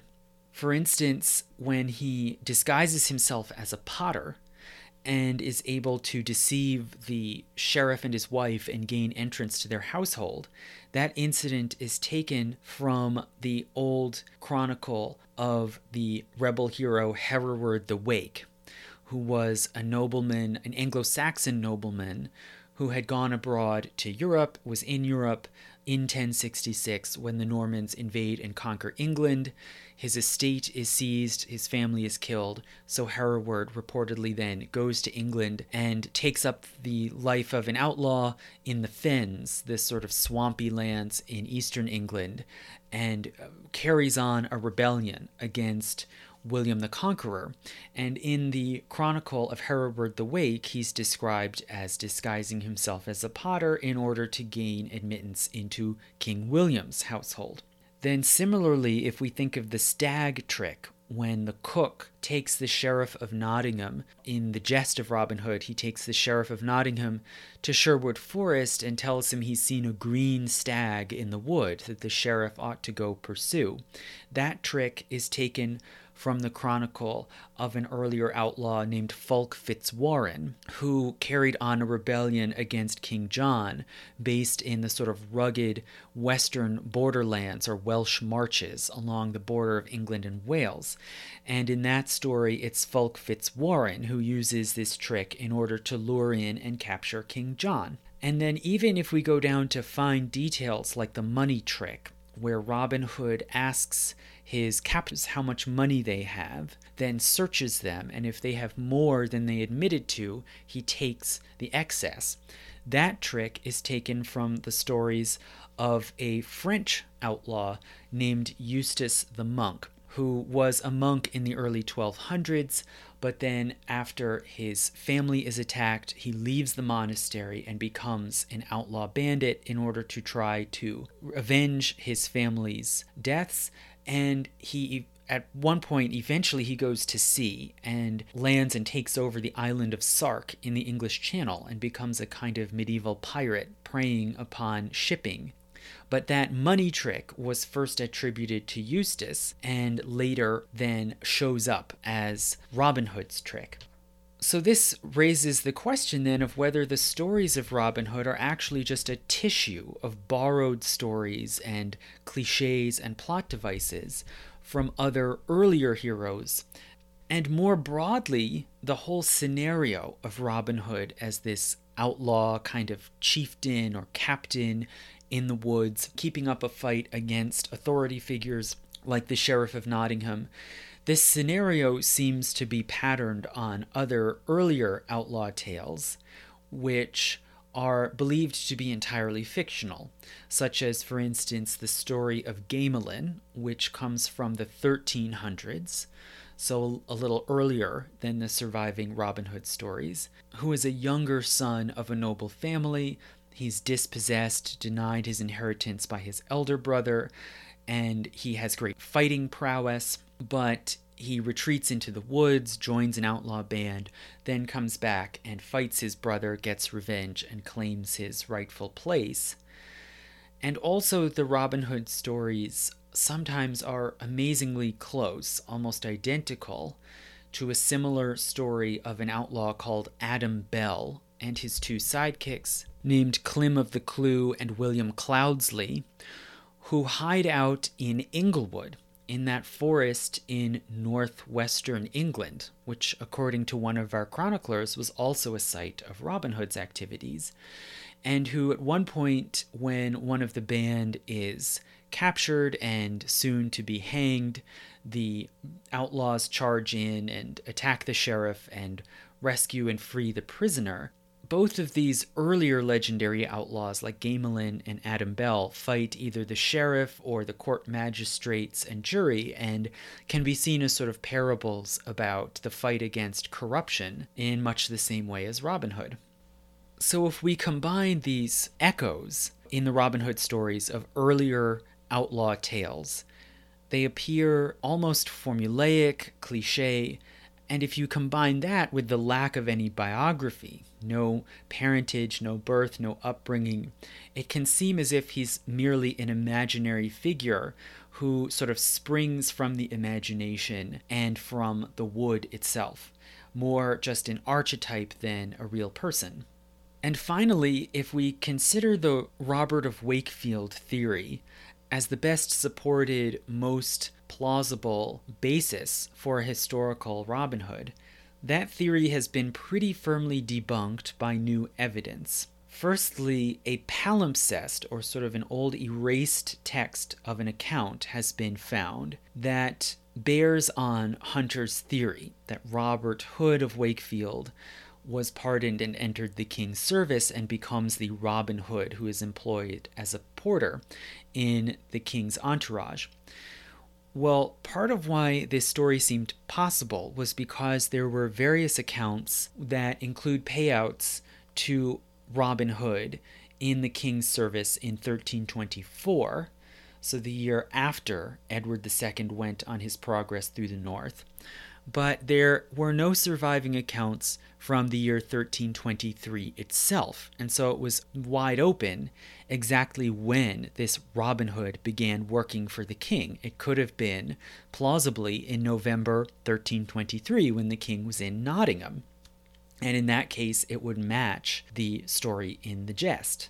But this palimpsest has been found, which now with modern technology can be read. And this palimpsest shows earlier payments made out to servants in the king's entourage during the progress in 1323. And it includes payments made to Robin Hood, a porter in the king's company, in June 1323. So that means that he was in the king's employ before the king went to Nottingham. Now, that doesn't necessarily mean that he's not the Robin Hood we're looking for. It could be that the pardon and the entry into the king's service happened at some previous point earlier and not in Nottingham. That's still possible, but still, it does make the story more divergent from the account in A Gest of Robin Hood. And so it makes that connection, that parallel, weaker than it seemed before. Also, scholars have pointed out that this Robin Hood continued in the king's service until November 1324, at which time he was discharged because he was, quote, no longer able to work. And that can be taken to mean he had become old, or maybe sick or infirm, so that also does not align well with the story in the Gest, according to which Robin Hood merely skipped out and disappeared into the woods and never even settled accounts with the king. The Gest is very clear on that point. So, again, that might mean that the story was simply changed in the retelling into the form we see in the Gest, but it does make the two incidents even more different and further apart. Furthermore, as many have pointed out, it is rather awkward to identify the king in the Gest with Edward II. Edward II was understood to be good looking, so in the Gest, the king is referred to as our comely King Edward, so thus far it seems to be a reasonable identification. But Edward II was highly unpopular for a variety of reasons, including his lavish favors and offices that he bestowed upon his male lovers. So, in, in these ways, it's hard to match him up with the king who is so gracious, so courteous, so clement to Robin Hood. And further, the description of him as, quote, our comely King Edward matches exactly with known references to the later King Edward III, who ruled in the mid 1300s. There are surviving stories of Edward III, who was very popular and respected in the country. There were stories of him going in disguise out among the common people to meet them and hear their opinions. So, in this way, it seems as if the King Edward in the Gest is much more reminiscent of Edward III. But of course, Edward III never went on a progress through the north. Nothing like what's described in the Gest. So, this calls into question the whole idea that the incident in the Gest can be matched up with any real historical evidence at all. Now, more fundamentally than that, the suppositions that Joseph Hunter originally made that allowed him to try to match up the Robert Hood of Wakefield with Robin Hood the Porter is flimsy or non existent. For one thing, there is no actual evidence at all to connect Robert Hood of Wakefield to the rebellion, and no evidence at all to support the idea that he became an outlaw or a bandit. And this has sometimes been claimed. There have been antiquarians and amateur researchers, motivated probably by a lot of wishful thinking, who claimed that they found documents that showed that the small plot of land on Bick Hill that Robert Hood and his wife bought was later seized as the property of rebels, but this was in fact a misreading. They were not the same properties at all, and none of it had anything to do with the rebellion anyway. So it seems like really is just that the apparent matchups of a Robert Hood in Wakefield and a Robin Hood in the King's service could easily just be coincidences. A coincidence of two individuals with a somewhat common name who, in some way, were connected either to Yorkshire or King Edward II, but past that, they don't really line up with the story. So, hence, one could make the case that there is no good historical figure to connect to Robin Hood and that he is better understood as a purely literary invention. Okay, so now what about the last hypothesis, which is sometimes popular among enthusiasts of folklore and mythology? The notion that Robin Hood is originally a mythological creature, a sort of god or spirit of the wood or of spring who has been put into a human disguise. Well, firstly, there is a sort of long standing customary theory about a mythological Robin Hood that first arose in the Victorian age during the great fashion for folklore and folk magic. And this theory points firstly to the similarity between Robin Hood and so called Robin Goodfellow, which is one common name for a mythic forest spirit or fairy who watches people from the woods and tests them, inspects their behavior, their possessions, much like Robin Hood does the people that he robs along the road. And this Robin Goodfellow is sometimes theorized to be a name or a form of an earlier mythic god of the wood called Puck, an old nature god that probably comes from a Norse or Germanic root, and who persisted in English folklore even so far as to appear in Shakespeare's Midsummer Night's Dream. So there is a sort of basic prima facie basis to suspect that Robin Hood is a sort of trickster or fairy or wood spirit or deity that persisted in folklore and eventually, for one reason or another, was transmuted into a human bandit. In addition to this, there are apparent magical elements that one can see in the two ballads that survive from the Percy Folio, which are Robin Hood and Guy of Gisborne and Robin Hood's Death. So if we look at Robin Hood and Guy of Gisborne, it starts off with apparently a prophetic dream where Robin Hood sees his attackers and which is never explained how he had prophetic premonition. When he does encounter this nemesis in the person of Guy of Gisborne Guy is said to be wearing a horsehair cloak complete with mane and tail which would have been something very strange in the Middle Ages. And it raises the question of why. What, what does that mean? What does it represent? And furthermore, does it mean something? Is it symbolic that after Robin Hood defeats Guy of Gisborne, he takes the cloak from him and puts it on? This whole incident seems to emphasize the difference, the sort of opposite nature of Robin Hood and Guy of Gisborne. Robin Hood, who is always in green, and Guy of Gisborne, who is wearing this heavy, dark animal cloak. It suggests possibly a contrast between winter and spring. The warm furs of winter and the light green clothing of spring, and hence one might wonder if the two characters perhaps are spirits or personifications of winter and spring, and hence Robin Hood's defeat of Guy represents the triumph of spring over winter. The spring spirit defeats winter and takes on his power. The whole story also evokes many common stories and folkloric motifs of animal transformation, stories about people who become part animal and are able to borrow the power of the animal world, which is also the spirit world and the world of the dead.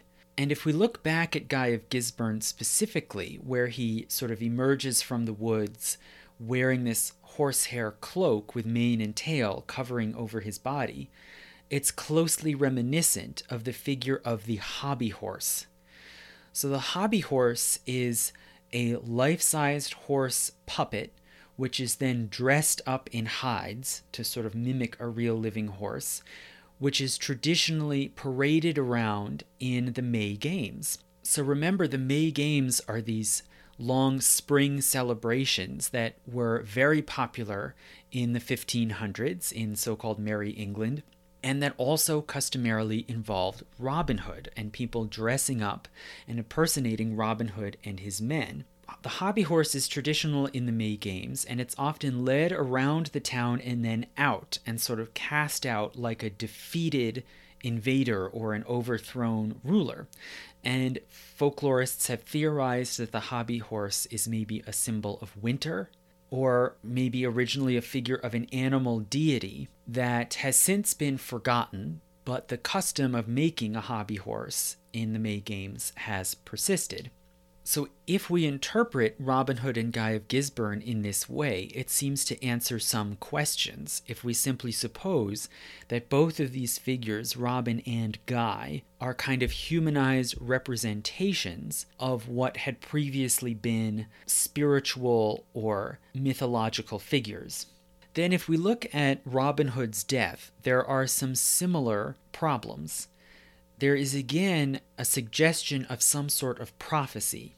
So, in this ballad, when Robin is going to the Priory of Kirklees in order to try to get life saving treatment from the prioress, he encounters people on the way, one of whom is on a bridge cursing Robin Hood, pronouncing some sort of ban or curse, and then he meets a group of people who are weeping and mourning for Robin Hood as if he is already dead. So, why would these elements be in the story? Well, if we think of the woman on the bridge, bridges are often seen as passages between worlds places where someone crosses over into the spirit world or the world of the dead, which makes sense if you think of Robin Hood as approaching death, which the audience of this ballad would have known. It's called Robin Hood's Death. So, in this light, we can see Robin's death as somehow foreordained or fated in a way that bystanders could understand, but Robin Hood himself could not. He was sort of inevitably led to act out a ritualized death that he didn't anticipate. So, if we think of how Robin Hood dies, it's by slow bleeding this traitorous churchwoman bleeds him to excess with the, the goal of taking away his strength and killing him. And this can be seen then if we think of Robin Hood again as representing the spirit of spring and summer, as he did in contexts like the May Games, then maybe his death represents a sun god or a summer god being slowly drained and weakened as summer gives way to autumn. And so, in this way, perhaps Robin Hood and Guy of Gisborne and Robin Hood's death, which were both found together in the Percy Folio, form a cycle, either a complete or partial cycle that includes Robin Hood's rise, his triumph over the winter god, the god of death, and then concludes with his defeat and fall from power. So, all in all, it seems as if this theory may have something to it, and that, in fact, maybe we can trace the origins of Robin Hood to a sort of mythological cycle connected to the sun and the seasons. However, there are a number of weaknesses to this whole approach. One is if we think of the parallels between Robin Hood and Robin Goodfellow, this fairy leader or Puck, these folkloric stories are not attested early. They mostly come from the Renaissance, from the same time that Robin Hood was already a popular figure. There is not firm evidence, evidence showing that they trace back earlier. Rather, they date to basically the same time. And then, if we think also of the figure of the hobby horse, who maybe is connected to Guy of Gisborne, the hobby horse, again, it might go back to medieval or ancient practices, but there is no certain reference saying that any hobby horse was created from any earlier than the 1570s. So the problem here is that if we look at folklore, it might be easy to find the sort of supernatural phantasmic elements or the magical elements and just assume that those must be older. But that's not necessarily true. We don't know that that's the case. And the Victorian mentality tended to assume that underneath the sort of innocuous veneer of peasant custom and Christian tradition, there must then be an underlying substratum of ancient pagan tradition and they sort of habitually found images, stories, and tried to somehow connect them back to ancient pagan roots, which served this sort of nationalist mission of finding and excavating a deep national culture underlying conventional Christian society. And this often led them to misinterpret practices or ideas as much more ancient than they really were. And there's an in- interesting story about a Victorian folklorist who actually went and studied the May Game festivals in small towns in Western England where they still persisted in the 1800s. And there's an example where one of these folklorists went one year and saw a man dressed as a woman leading the hobby horse and they assumed that this meant that the the person, the figure leading the hobby horse represented a sort of androgynous god, um, a combination of male and female principles that in some way then battled or defeated the hobby horse. Then they went again the following year and they saw that same person dressed as a clown leading the hobby horse and they were upset because this seemed to violate the tradition. And they approached this person and said, You're doing it wrong. You're supposed to be dressed as a woman. And the reveler said, There's no correct way to do this ritual. We just do what we want, it's for fun. So, this shows how it could be easy to misinterpret folk traditions, which might be new and constantly evolving, and assume that they must be fixed and they must go back into pre Christian antiquity. So it can be easy then to apply this misapprehension, of course, to Robin Hood and to think that behind the story of Robin Hood must be some ancient pagan lineage. Now, further, if we do grant the idea that the stories of Robin Hood and Guy of Gisborne and Robin Hood's death in particular, that they are somehow connected to the May Games and the figures of the May King and the hobby horse. Even if that's true, that doesn't necessarily mean that therefore they have pagan roots or that there's some sort of deeper mythology behind them. Rather, it might be the reverse. It may be that these figures met first in ritual so, something that I've found myself and that I have referred to before is that it can be easy to suppose that myths are fundamental and prior to rituals, and that rituals are simply created as ways of dramatizing myths. But just as often, it can be the reverse. The ritual act can come first, and then the myth can be created as a backstory to account for it. So, at any point in the Middle Ages, or even as late as the 15th century, it may be that Robin Hood and the Hobby Horse were separately adopted into May Game pageants and performances, And then the story of the battle between Robin and Guy of Gisborne was formulated to give a gloss, to give an explanation of the spectacle. And in that way, people may have been doing the same thing that this Victorian folklorist did. When they saw the man dressed as a woman leading the hobby horse, they created a myth as a backstory to explain what they were seeing. So the relationship between myth and ritual is not unidirectional, and hence the mere fact that we see these strange connections between Robin Hood ballads and figures in the May games doesn't necessarily tell us where either one originated. Okay, now, nonetheless, with all of that being said, I would still say that in my view, there is a case to be made for connections between the Robin Hood story, folklore, and mythology that might tell us more about where Robin Hood came from. And that relates in particular to Robin Hood's status as an outlaw, which, as I said, is so symbolically freighted. So the outlaw is a person outside of civilization who, in effect, is legally dead, and hence can be said to straddle the line between the living and the dead, is sort of a walking dead, you might say.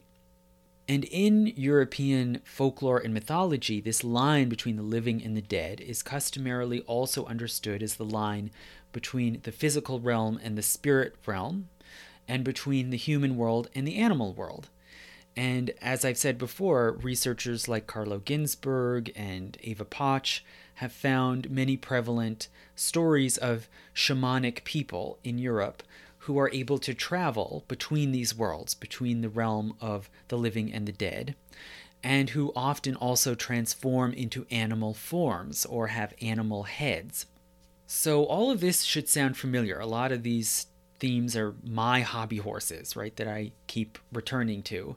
But in this relation, I also have to bring up again the close association between Robin Hood and Saint Mary which is referred to in every early ballad. Why is there this close connection of Robin Hood and the Virgin Mary? She may serve, as I said, as a kind of surrogate family, a surrogate female companion that does not exist in his band in the Greenwood. But also, there are further associations with Mary that probably audiences in the 1400s would have known of. For instance, the common association of Mary with the moon. And there was a fashion in art, especially in Northern Europe in the 15th century, of showing Mary in connection with the moon, such as standing or seated on the crescent moon. And the sort of theological explanation behind this was that Mary could be identified with the woman of the apocalypse in the book of Revelation, who is seen emerging from the moon. The moon is also inherently important to hunters. Hunters use the light of the moon to hunt prey, both human hunters and also animal hunters, like wolves, who are known to hunt under the full moon and to howl at the moon. And the connection between hunters and the moon is illustrated in certain long standing myths, such as Orion, who is sort of the Greek version of the cosmic hunter, a figure who pursues a moon goddess. And in Greco Roman myth, of course, that is Artemis or Diana, who is a goddess of the hunt, the mistress of animals, and also an embodiment of the moon, and is virginal like the moon. And there were persistent stories in much of Europe, not just in the Greco Roman world, but in Europe through the Middle Ages and on into the 1500s. There were persistent stories of shamanic, quasi animal people who are able to go out at night on certain nights of the year and meet with this moon goddess who is the patroness of animals and of the hunt, and who was called by various names, including Herodia, Herodiana, and Perchta. And as I said, there were specific animals who were especially associated with the moon, like wolves, who are nocturnal, who howl at the moon, And some of these people, especially in Northern Europe, some of these shamanic people who went out in the forms of animals, particularly transformed into wolves. This is where we get the werewolf story from. People who have this special ability during the full moon to change into wolf form human hunters, too, were like the shamanic people. The human hunters could also be seen as sort of animalistic. They are predators, they stalk their prey. And as I said, in medieval England, the outlaw was customarily referred to as a wolf or as having a wolf's head.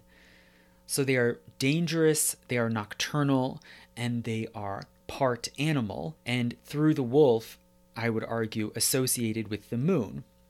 And later literature that shows some similar themes and allusions to the Robin Hood story underscore, I think, this association of outlaws and hunters with the moon and with a sort of parallel nocturnal world governed in some way by the moon, in contrast with the licit world of law and order and royal authority that is connected to the sun.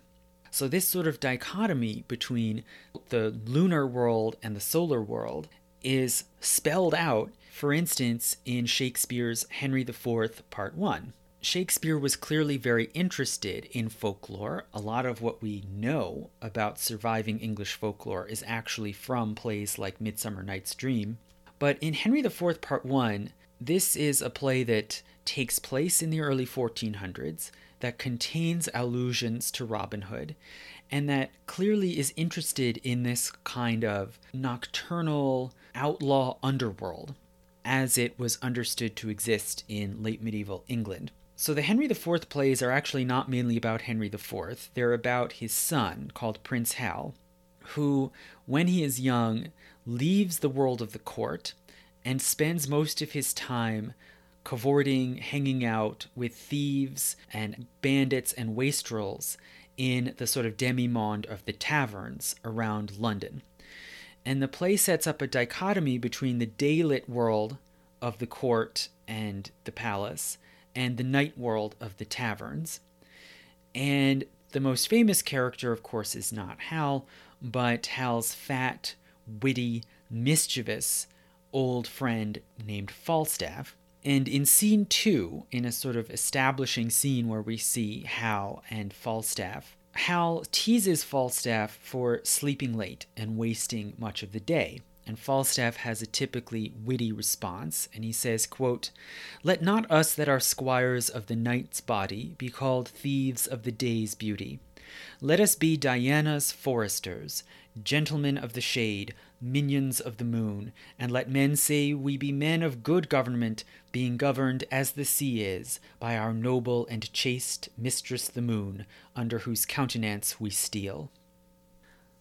So Falstaff, in this very you know overblown language, is proposing that he belongs to this kind of alternate world, this world governed by the moon instead of the sun. He specifically invokes the goddess Diana and describes these bandits as Diana's foresters, gentlemen of the shade. So, again, the connection to Robin Hood, the sort of archetypal forester, is pretty unavoidable. And the later parts of the play, as well as Henry IV Part 2, have references to Robin Hood stories. For instance, Falstaff's sort of dumb old companion, Master Shallow, at one point sings lines of a popular Robin Hood song, referring to Robin and Little John and Will Scarlet.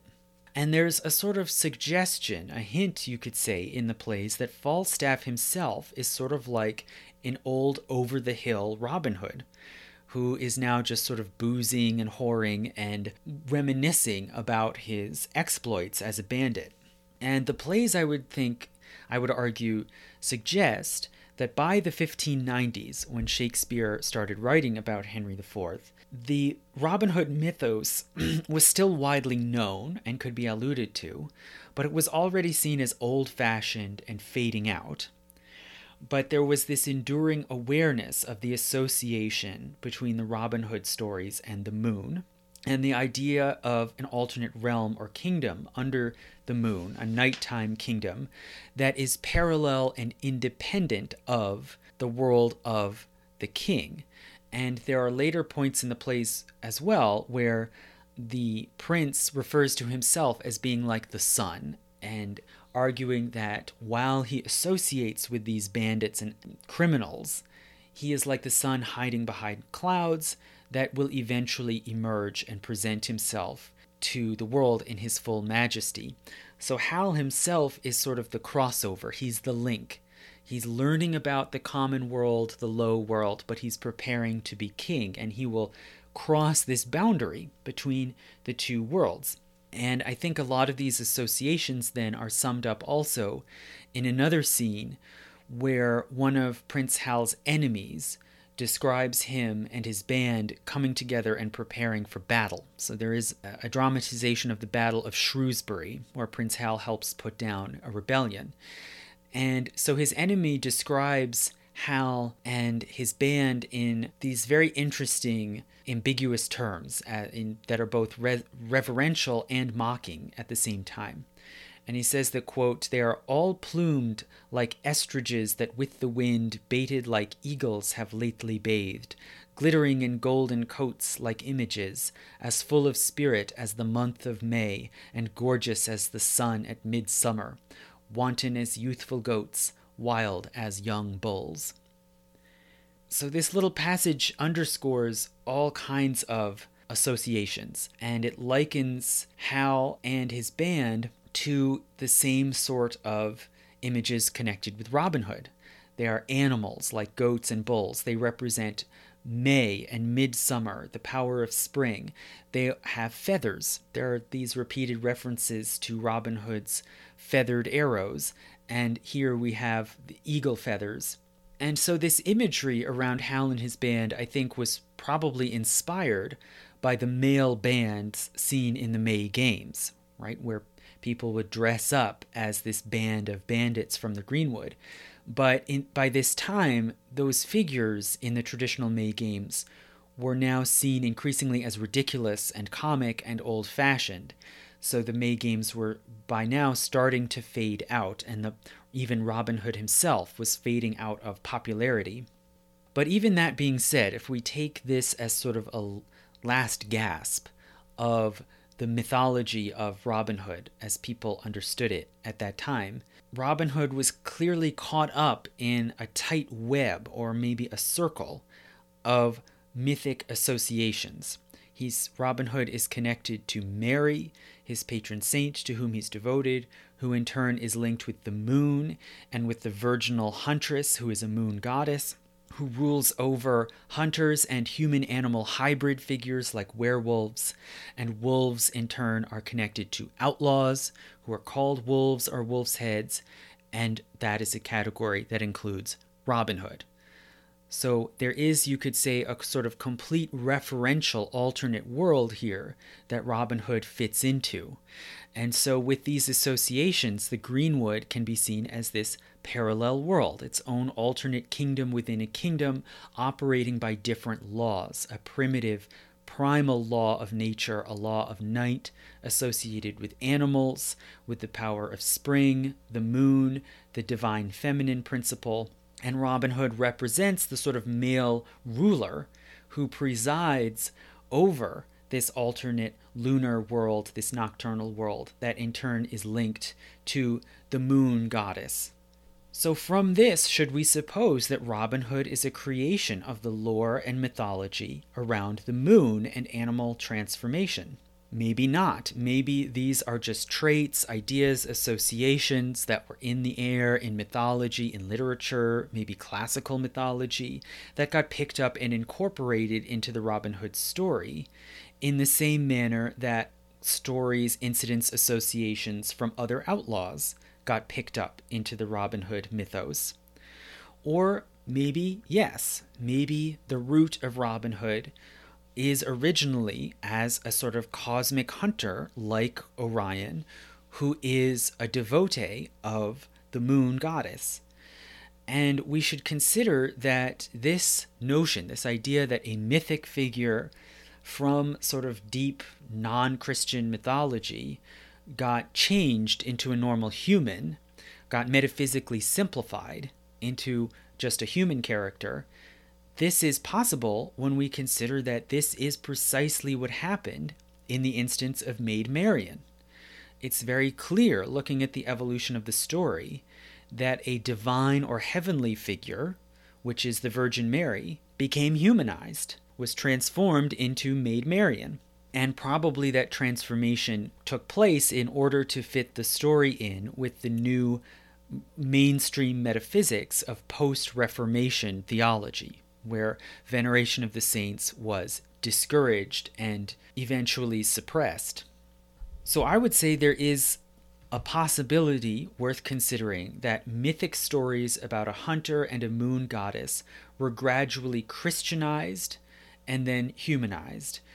First changed into a story of an outlaw bandit who is devoted to a saint, and then further changed into a story of a rebellious nobleman and the lady that he adores.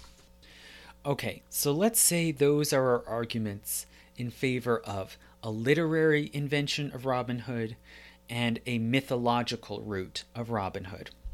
With that in mind, let's go back again and consider the proposition was there a historical Robin Hood?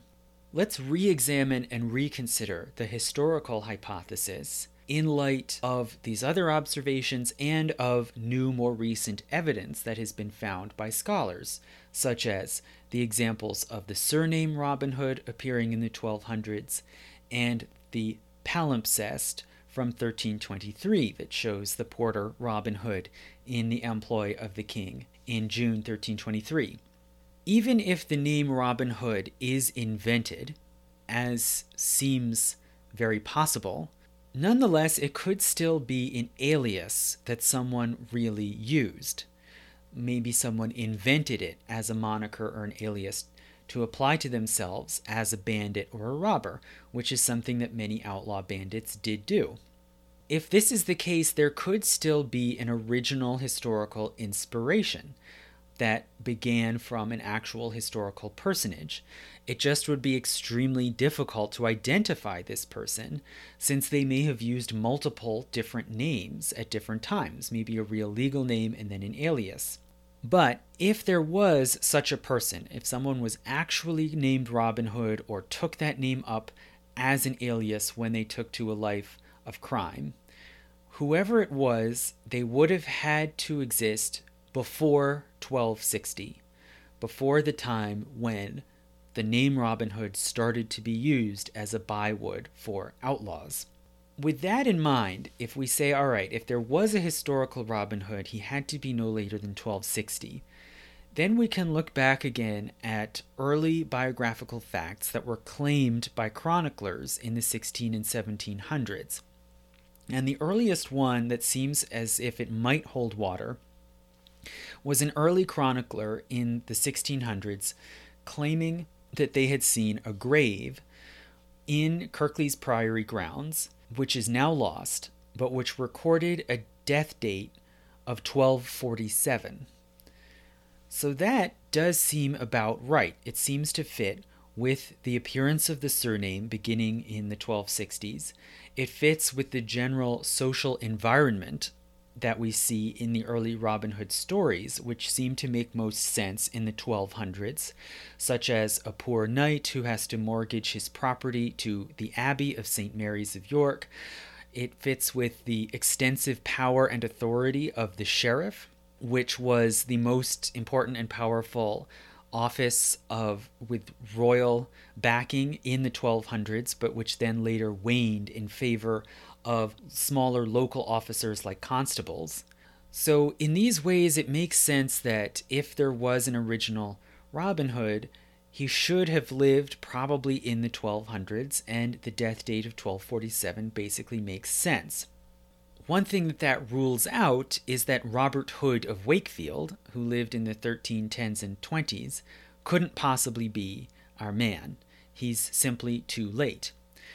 But again, even if Robert Hood of Wakefield is not the original Robin Hood we're looking for, it's still possible that he may have contributed some stories or facts from his life or his career that then got adopted into the oral tradition and into the legends of Robin Hood.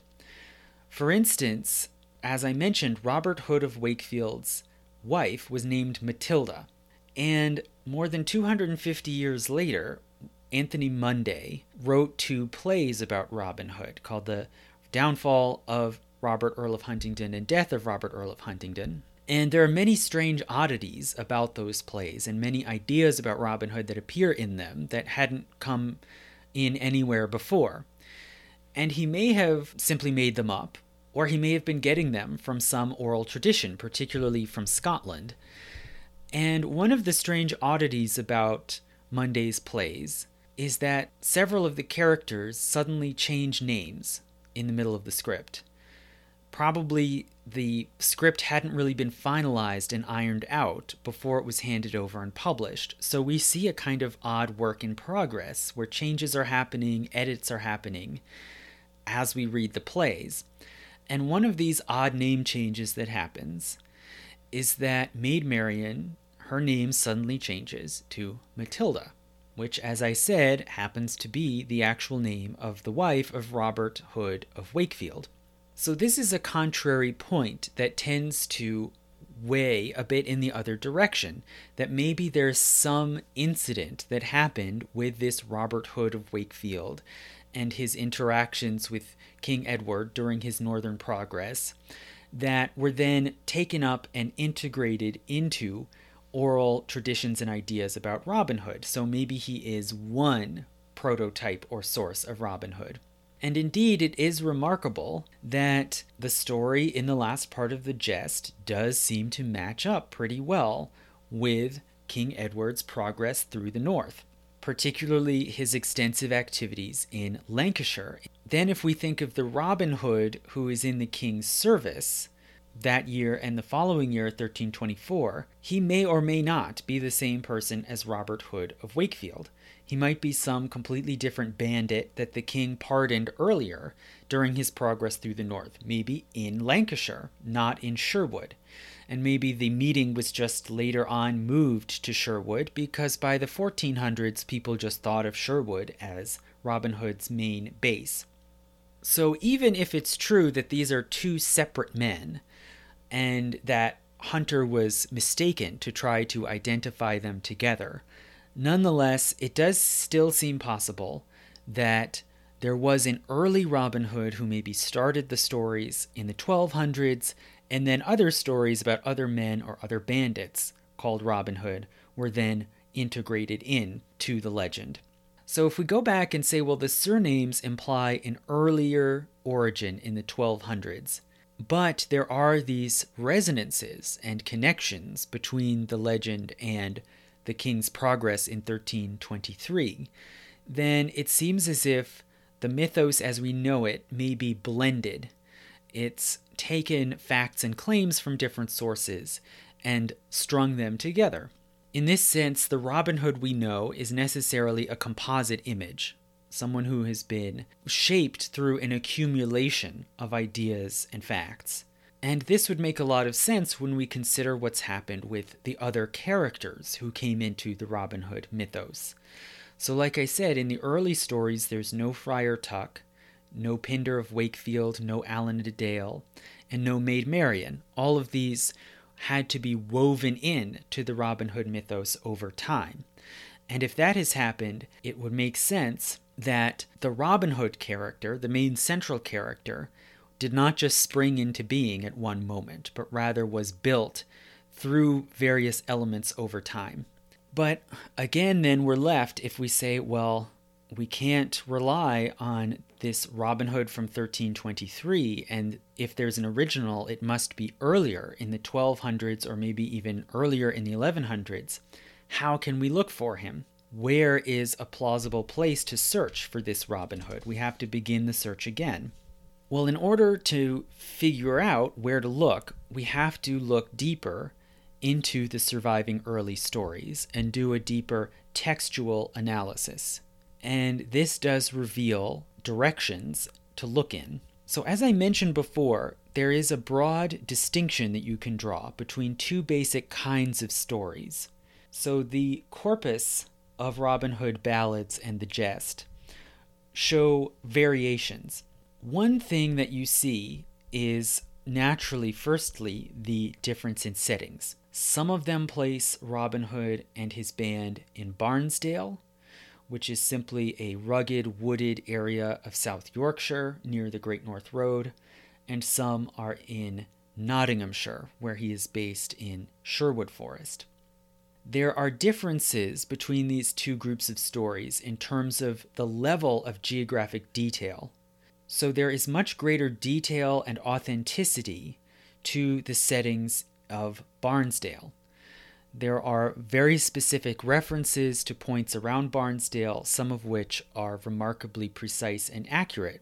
For instance, there's one point where Robin Hood dispatches Little John to try to find a captive and he sends him to the estate of Sales and says, Watch for someone coming across the Went Bridge.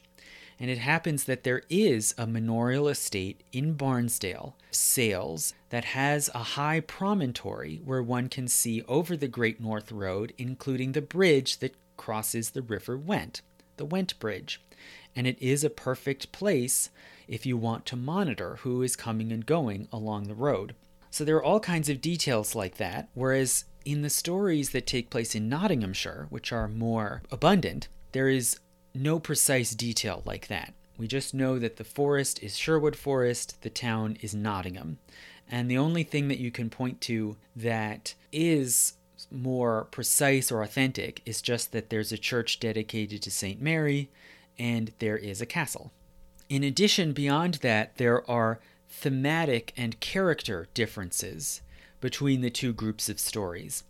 So, for instance, in the Barnsdale stories, you see Robin Hood staying in place, holding court in the wood, and bringing captives like the knight or the monk to him. Whereas in the Nottinghamshire stories, he tends to set out from the forest on adventures. There's a difference in the degree of violence. Whereas very little violence or killing happens in the Barnsdale stories, there is a great deal of violence and killing, and especially decapitation, in the Nottinghamshire stories. In the Barnsdale stories, Robin Hood uses more trickery and subterfuge, whereas in the Nottinghamshire stories, he more often fights and uses brute force. So it stands to reason that these two groups of stories were originally separate and that they were told and developed by different groups of people before eventually being melded together into the Robin Hood mythology of the 1400s. And there are reasons to suspect that the Yorkshire stories or Barnsdale stories are older. They give greater precise detail and they're more original. They show less borrowing from other outlaw legends. So these borrowed incidents that I referred to, like, for example, in Robin Hood and the Potter getting into the sheriff's household, those occur in the Nottinghamshire stories, not as much, much less so in the Yorkshire stories. Also, the earliest place names connected to Robin Hood, like the Stone of Robin Hood and the Well of Robin Hood, are in Yorkshire, so this suggests that there maybe was an original body of tales involving a locally known hero or folk hero in South Yorkshire, and that then stories and tales that were sort of cliche or recycled from other places were then integrated in. So, a plausible hypothesis is that the original folklore of Robin Hood was connected to a local character, maybe a real local character, who engaged in actual original stories and incidents that really happened and who was active in real specific local places that that was the first inspiration for the legend and that then other stories were brought in from elsewhere Firstly, from Nottinghamshire, which is not far away, just to the south, and includes Sherwood Forest, which was long a base and a haunt for outlaws, and then from there, others from around England, from the Arthurian tales, from the stories of Hereward the Wake and Fulk Fitzwarren, that those were then woven in later. So, this might account for why we see this layering of different sorts of stories, some from Yorkshire that seem to be more original, others from Nottinghamshire that more often are cliched or recycled. Then also, there are a number of references in the early Robin Hood stories to Lancashire, this other county to the west, in the northwestern corner of England. For instance, the knight, the poor knight who gets a loan from Robin Hood, he's said to come from Verrisley, which is a town in Lancashire.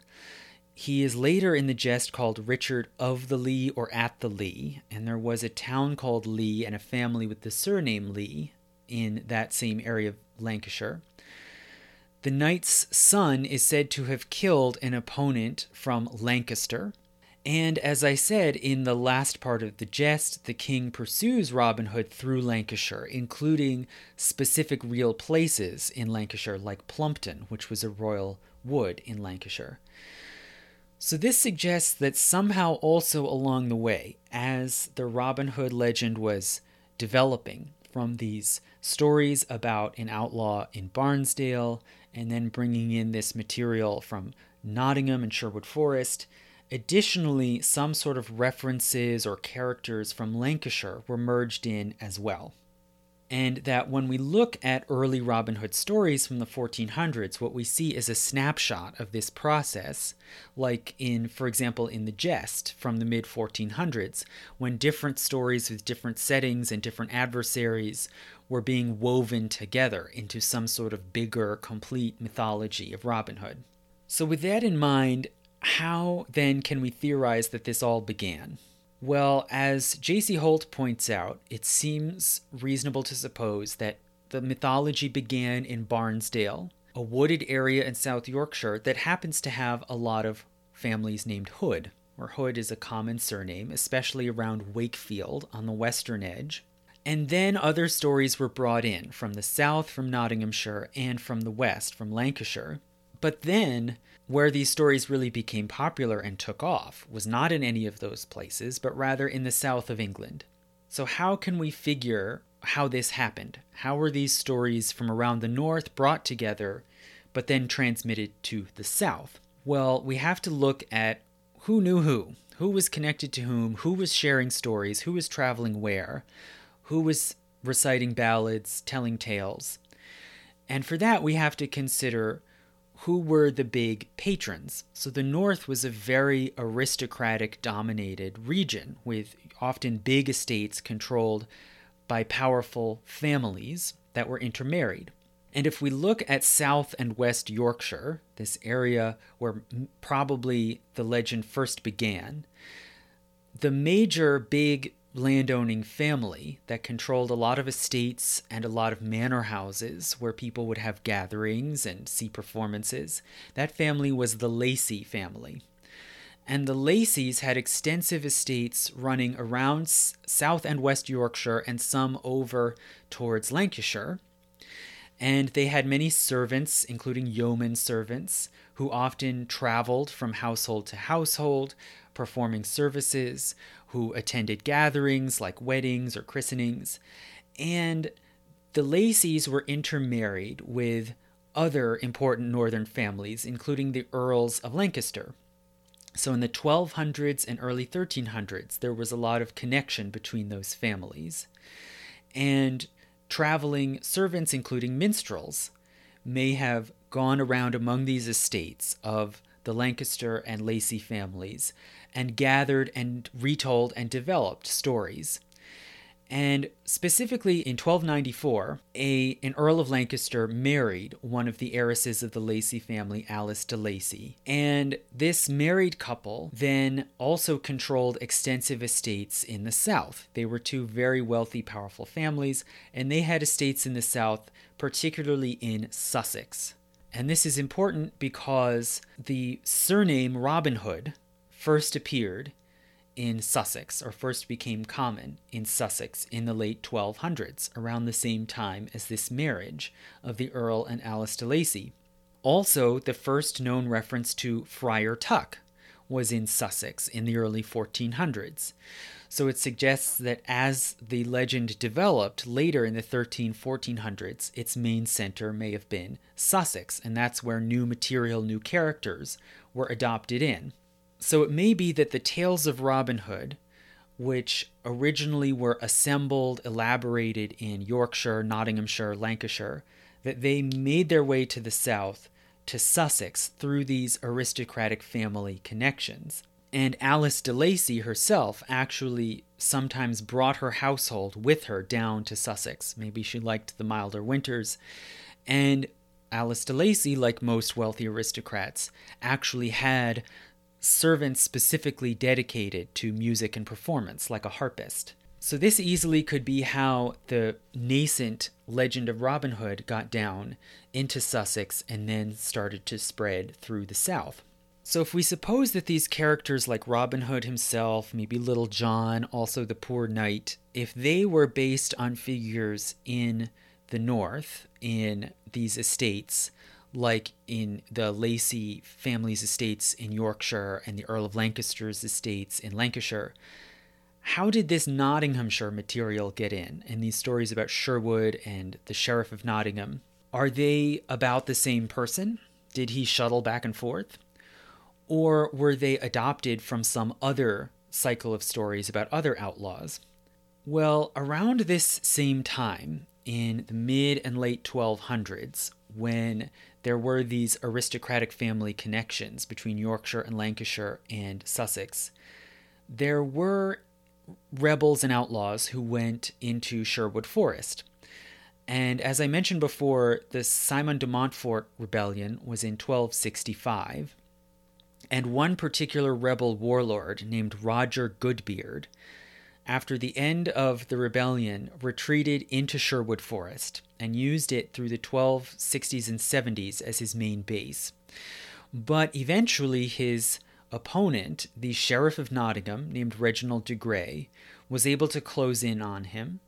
And Roger Godberd at one point then took shelter in the castle of a knight on the edge of Sherwood this knight was named Richard Folliot. So, in this way, a, a, rebel whose name is very similar to Robin Hood, Roger Godberd, did use Sherwood as his base of operations in basically the right time period, just a little bit after the legend of Robin Hood might have started.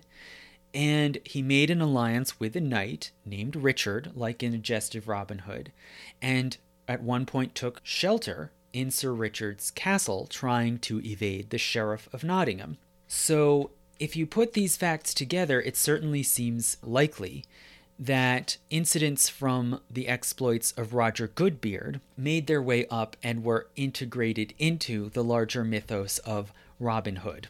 So these speculations might be interesting in and of themselves, but more importantly, they demonstrate a fact that even if some stories attached to Robin Hood are borrowings or tall tales from various different sources, this doesn't mean that there wasn't an original Robin Hood who started the process.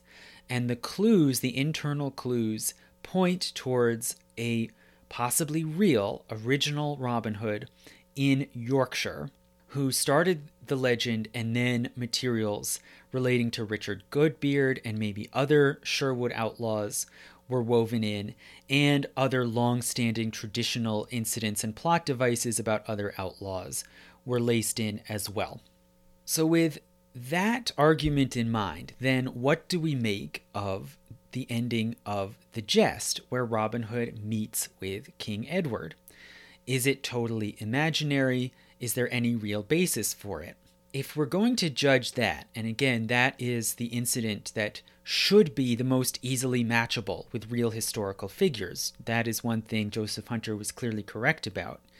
But if we're going to judge whether or not there's a real basis for that, we have to note that the Gest really has two endings. This meeting with the king and pardon is really only one of them. So, the first ending is the meeting with the king, pardon, entering the king's service, and then 15 months later leaving and returning to the Greenwood. you can imagine the story simply ending there, and it has a nice closure, it has a nice symmetry. He sort of lives happily ever after in the place where he's really happy. But then there's another ending where, after 22 years, Robin is ill. He goes to Kirklees in order to receive treatment, but he dies from bleeding. The two endings are strikingly different. The first one is very detailed, it's elegantly described, it gives closure and symmetry to the story. The second ending about Robin's death seems tacked on, and it's very vague and only sketched out. So it's reasonable to suppose then that these two stories came from two different traditions of Robin Hood that then were woven together, as so many stories are in the Gest. The first one may refer to, firstly, some actual bandit in the north who was pardoned by the king, probably in Lancashire, not in Nottingham, and perhaps then went into the king's service for just over a year. And some facts about this bandit's life taken up into a different lost oral tradition, maybe carried on in Scotland. The second ending about Robin's death comes from perhaps an older Yorkshire tradition, which hence is more fragmentary, more ambiguous, and mysterious. And both in the Gest and in the ballad Robin Hood's Death, it may be that pieces or aspects of the story were already lost or confused by the 1400s. So, the larger, more important point that this makes is that if the end of the Gest really is inspired by the king's progress through the north in 1323. It almost surely was absorbed later, after some idea of Robin Hood and his life and career had already begun, and that the earliest clues to the surfacing of that tradition must go back to the 1200s, earlier than this Edward II progress through the north. So all signs seem to point in a similar direction. If there was a real Robin Hood, there's a remarkable consistency that all the clues tell us it was Yorkshire 1200s. So, that being said, is there anyone who would fit the bill? Well, in 1936, a researcher named L.V.D. Owen found in the pipe rolls of a court held at York in the year 1225, he found a ruling pronouncing an outlaw on a person simply called Robert Hood Fugitive. This, as J.C. Holt pointed out, is the only known record that has ever been found of a person named Robert Hood who is known to have been an outlaw. And the following year, in 1226, a dispute arose over who should get the proceeds from the seizure of Robert Hood's property. And this record from 1226 specifically implies that Robert Hood had previously been a tenant of St. Mary's Abbey at York. This is the same abbey spoken of in A Gest of Robin Hood and cast as a villain. So, could it be maybe that some conflict happened between Robert Hood and his landlord, the Abbey of St. Mary's at York, that led him to become a criminal and a fugitive? And could that maybe in some convoluted way have then given rise to the story of Robin Hood's loan to the knight? Perhaps is that story, as we see it in the first part of the Gest, an effort to weave together an incident where Roger Godberd took shelter with a knight named Richard and Robert Hood in conflict with the Abbey of St. Mary's, York. We don't know, there are not enough facts, but the date certainly seems to fit right. And more specifically, the early chronicles that I mentioned before all say that Robin Hood lived and operated in the 1200s, albeit maybe somewhat later in the 1200s. And there are other details and aspects of the story, like the poor knight, the Benedictine abbey, the very powerful sheriff, that all point towards the 1200s. And lastly, as J.C. Holt points out, the earliest reference in any written chronicle or antiquarian account that mentions the supposed date of Robin Hood's death says that his epitaph dated his death to 1247. So, from 1225, when Robert Hood fugitive was pronounced an outlaw in York, to 1247, when according to this account he supposedly died, the interval is 22 years. And remember, in A Gest of Robin Hood, the last section says that Robin left the king's service, went back to the greenwood to the life of the outlaw, and lived there for 22 years until he died. So, that may just be a happy accident. It's very uncertain, there is definitely no proof, but as of the information that has come to light to this date, this seems like our best guess that maybe Robert Hood, fugitive, who was a, formerly a tenant of St. Mary's Abbey of York, was the first inspiration for the story of Robin Hood. Now, that being said, there are all these other arguments in favor of a purely literary Robin Hood or a mythological Robin Hood. So, what would my conclusion be? Of course, it would be it must be a combination of all three. there was an archetypal figure who became the focal point of stories and images from real Robin Hoods, say people with the actual name, like the 1225 fugitive of Yorkshire, Robert Hood of Wakefield, Robin Hood the king's servant in the entourage of Edward II, and also people who adopted the name Robin Hood as an alias, like the outlaws mentioned in court records from the 1200s, or for that matter, the mob that went out on the roads in Norfolk in 1441 saying, We are Robin Hood's men.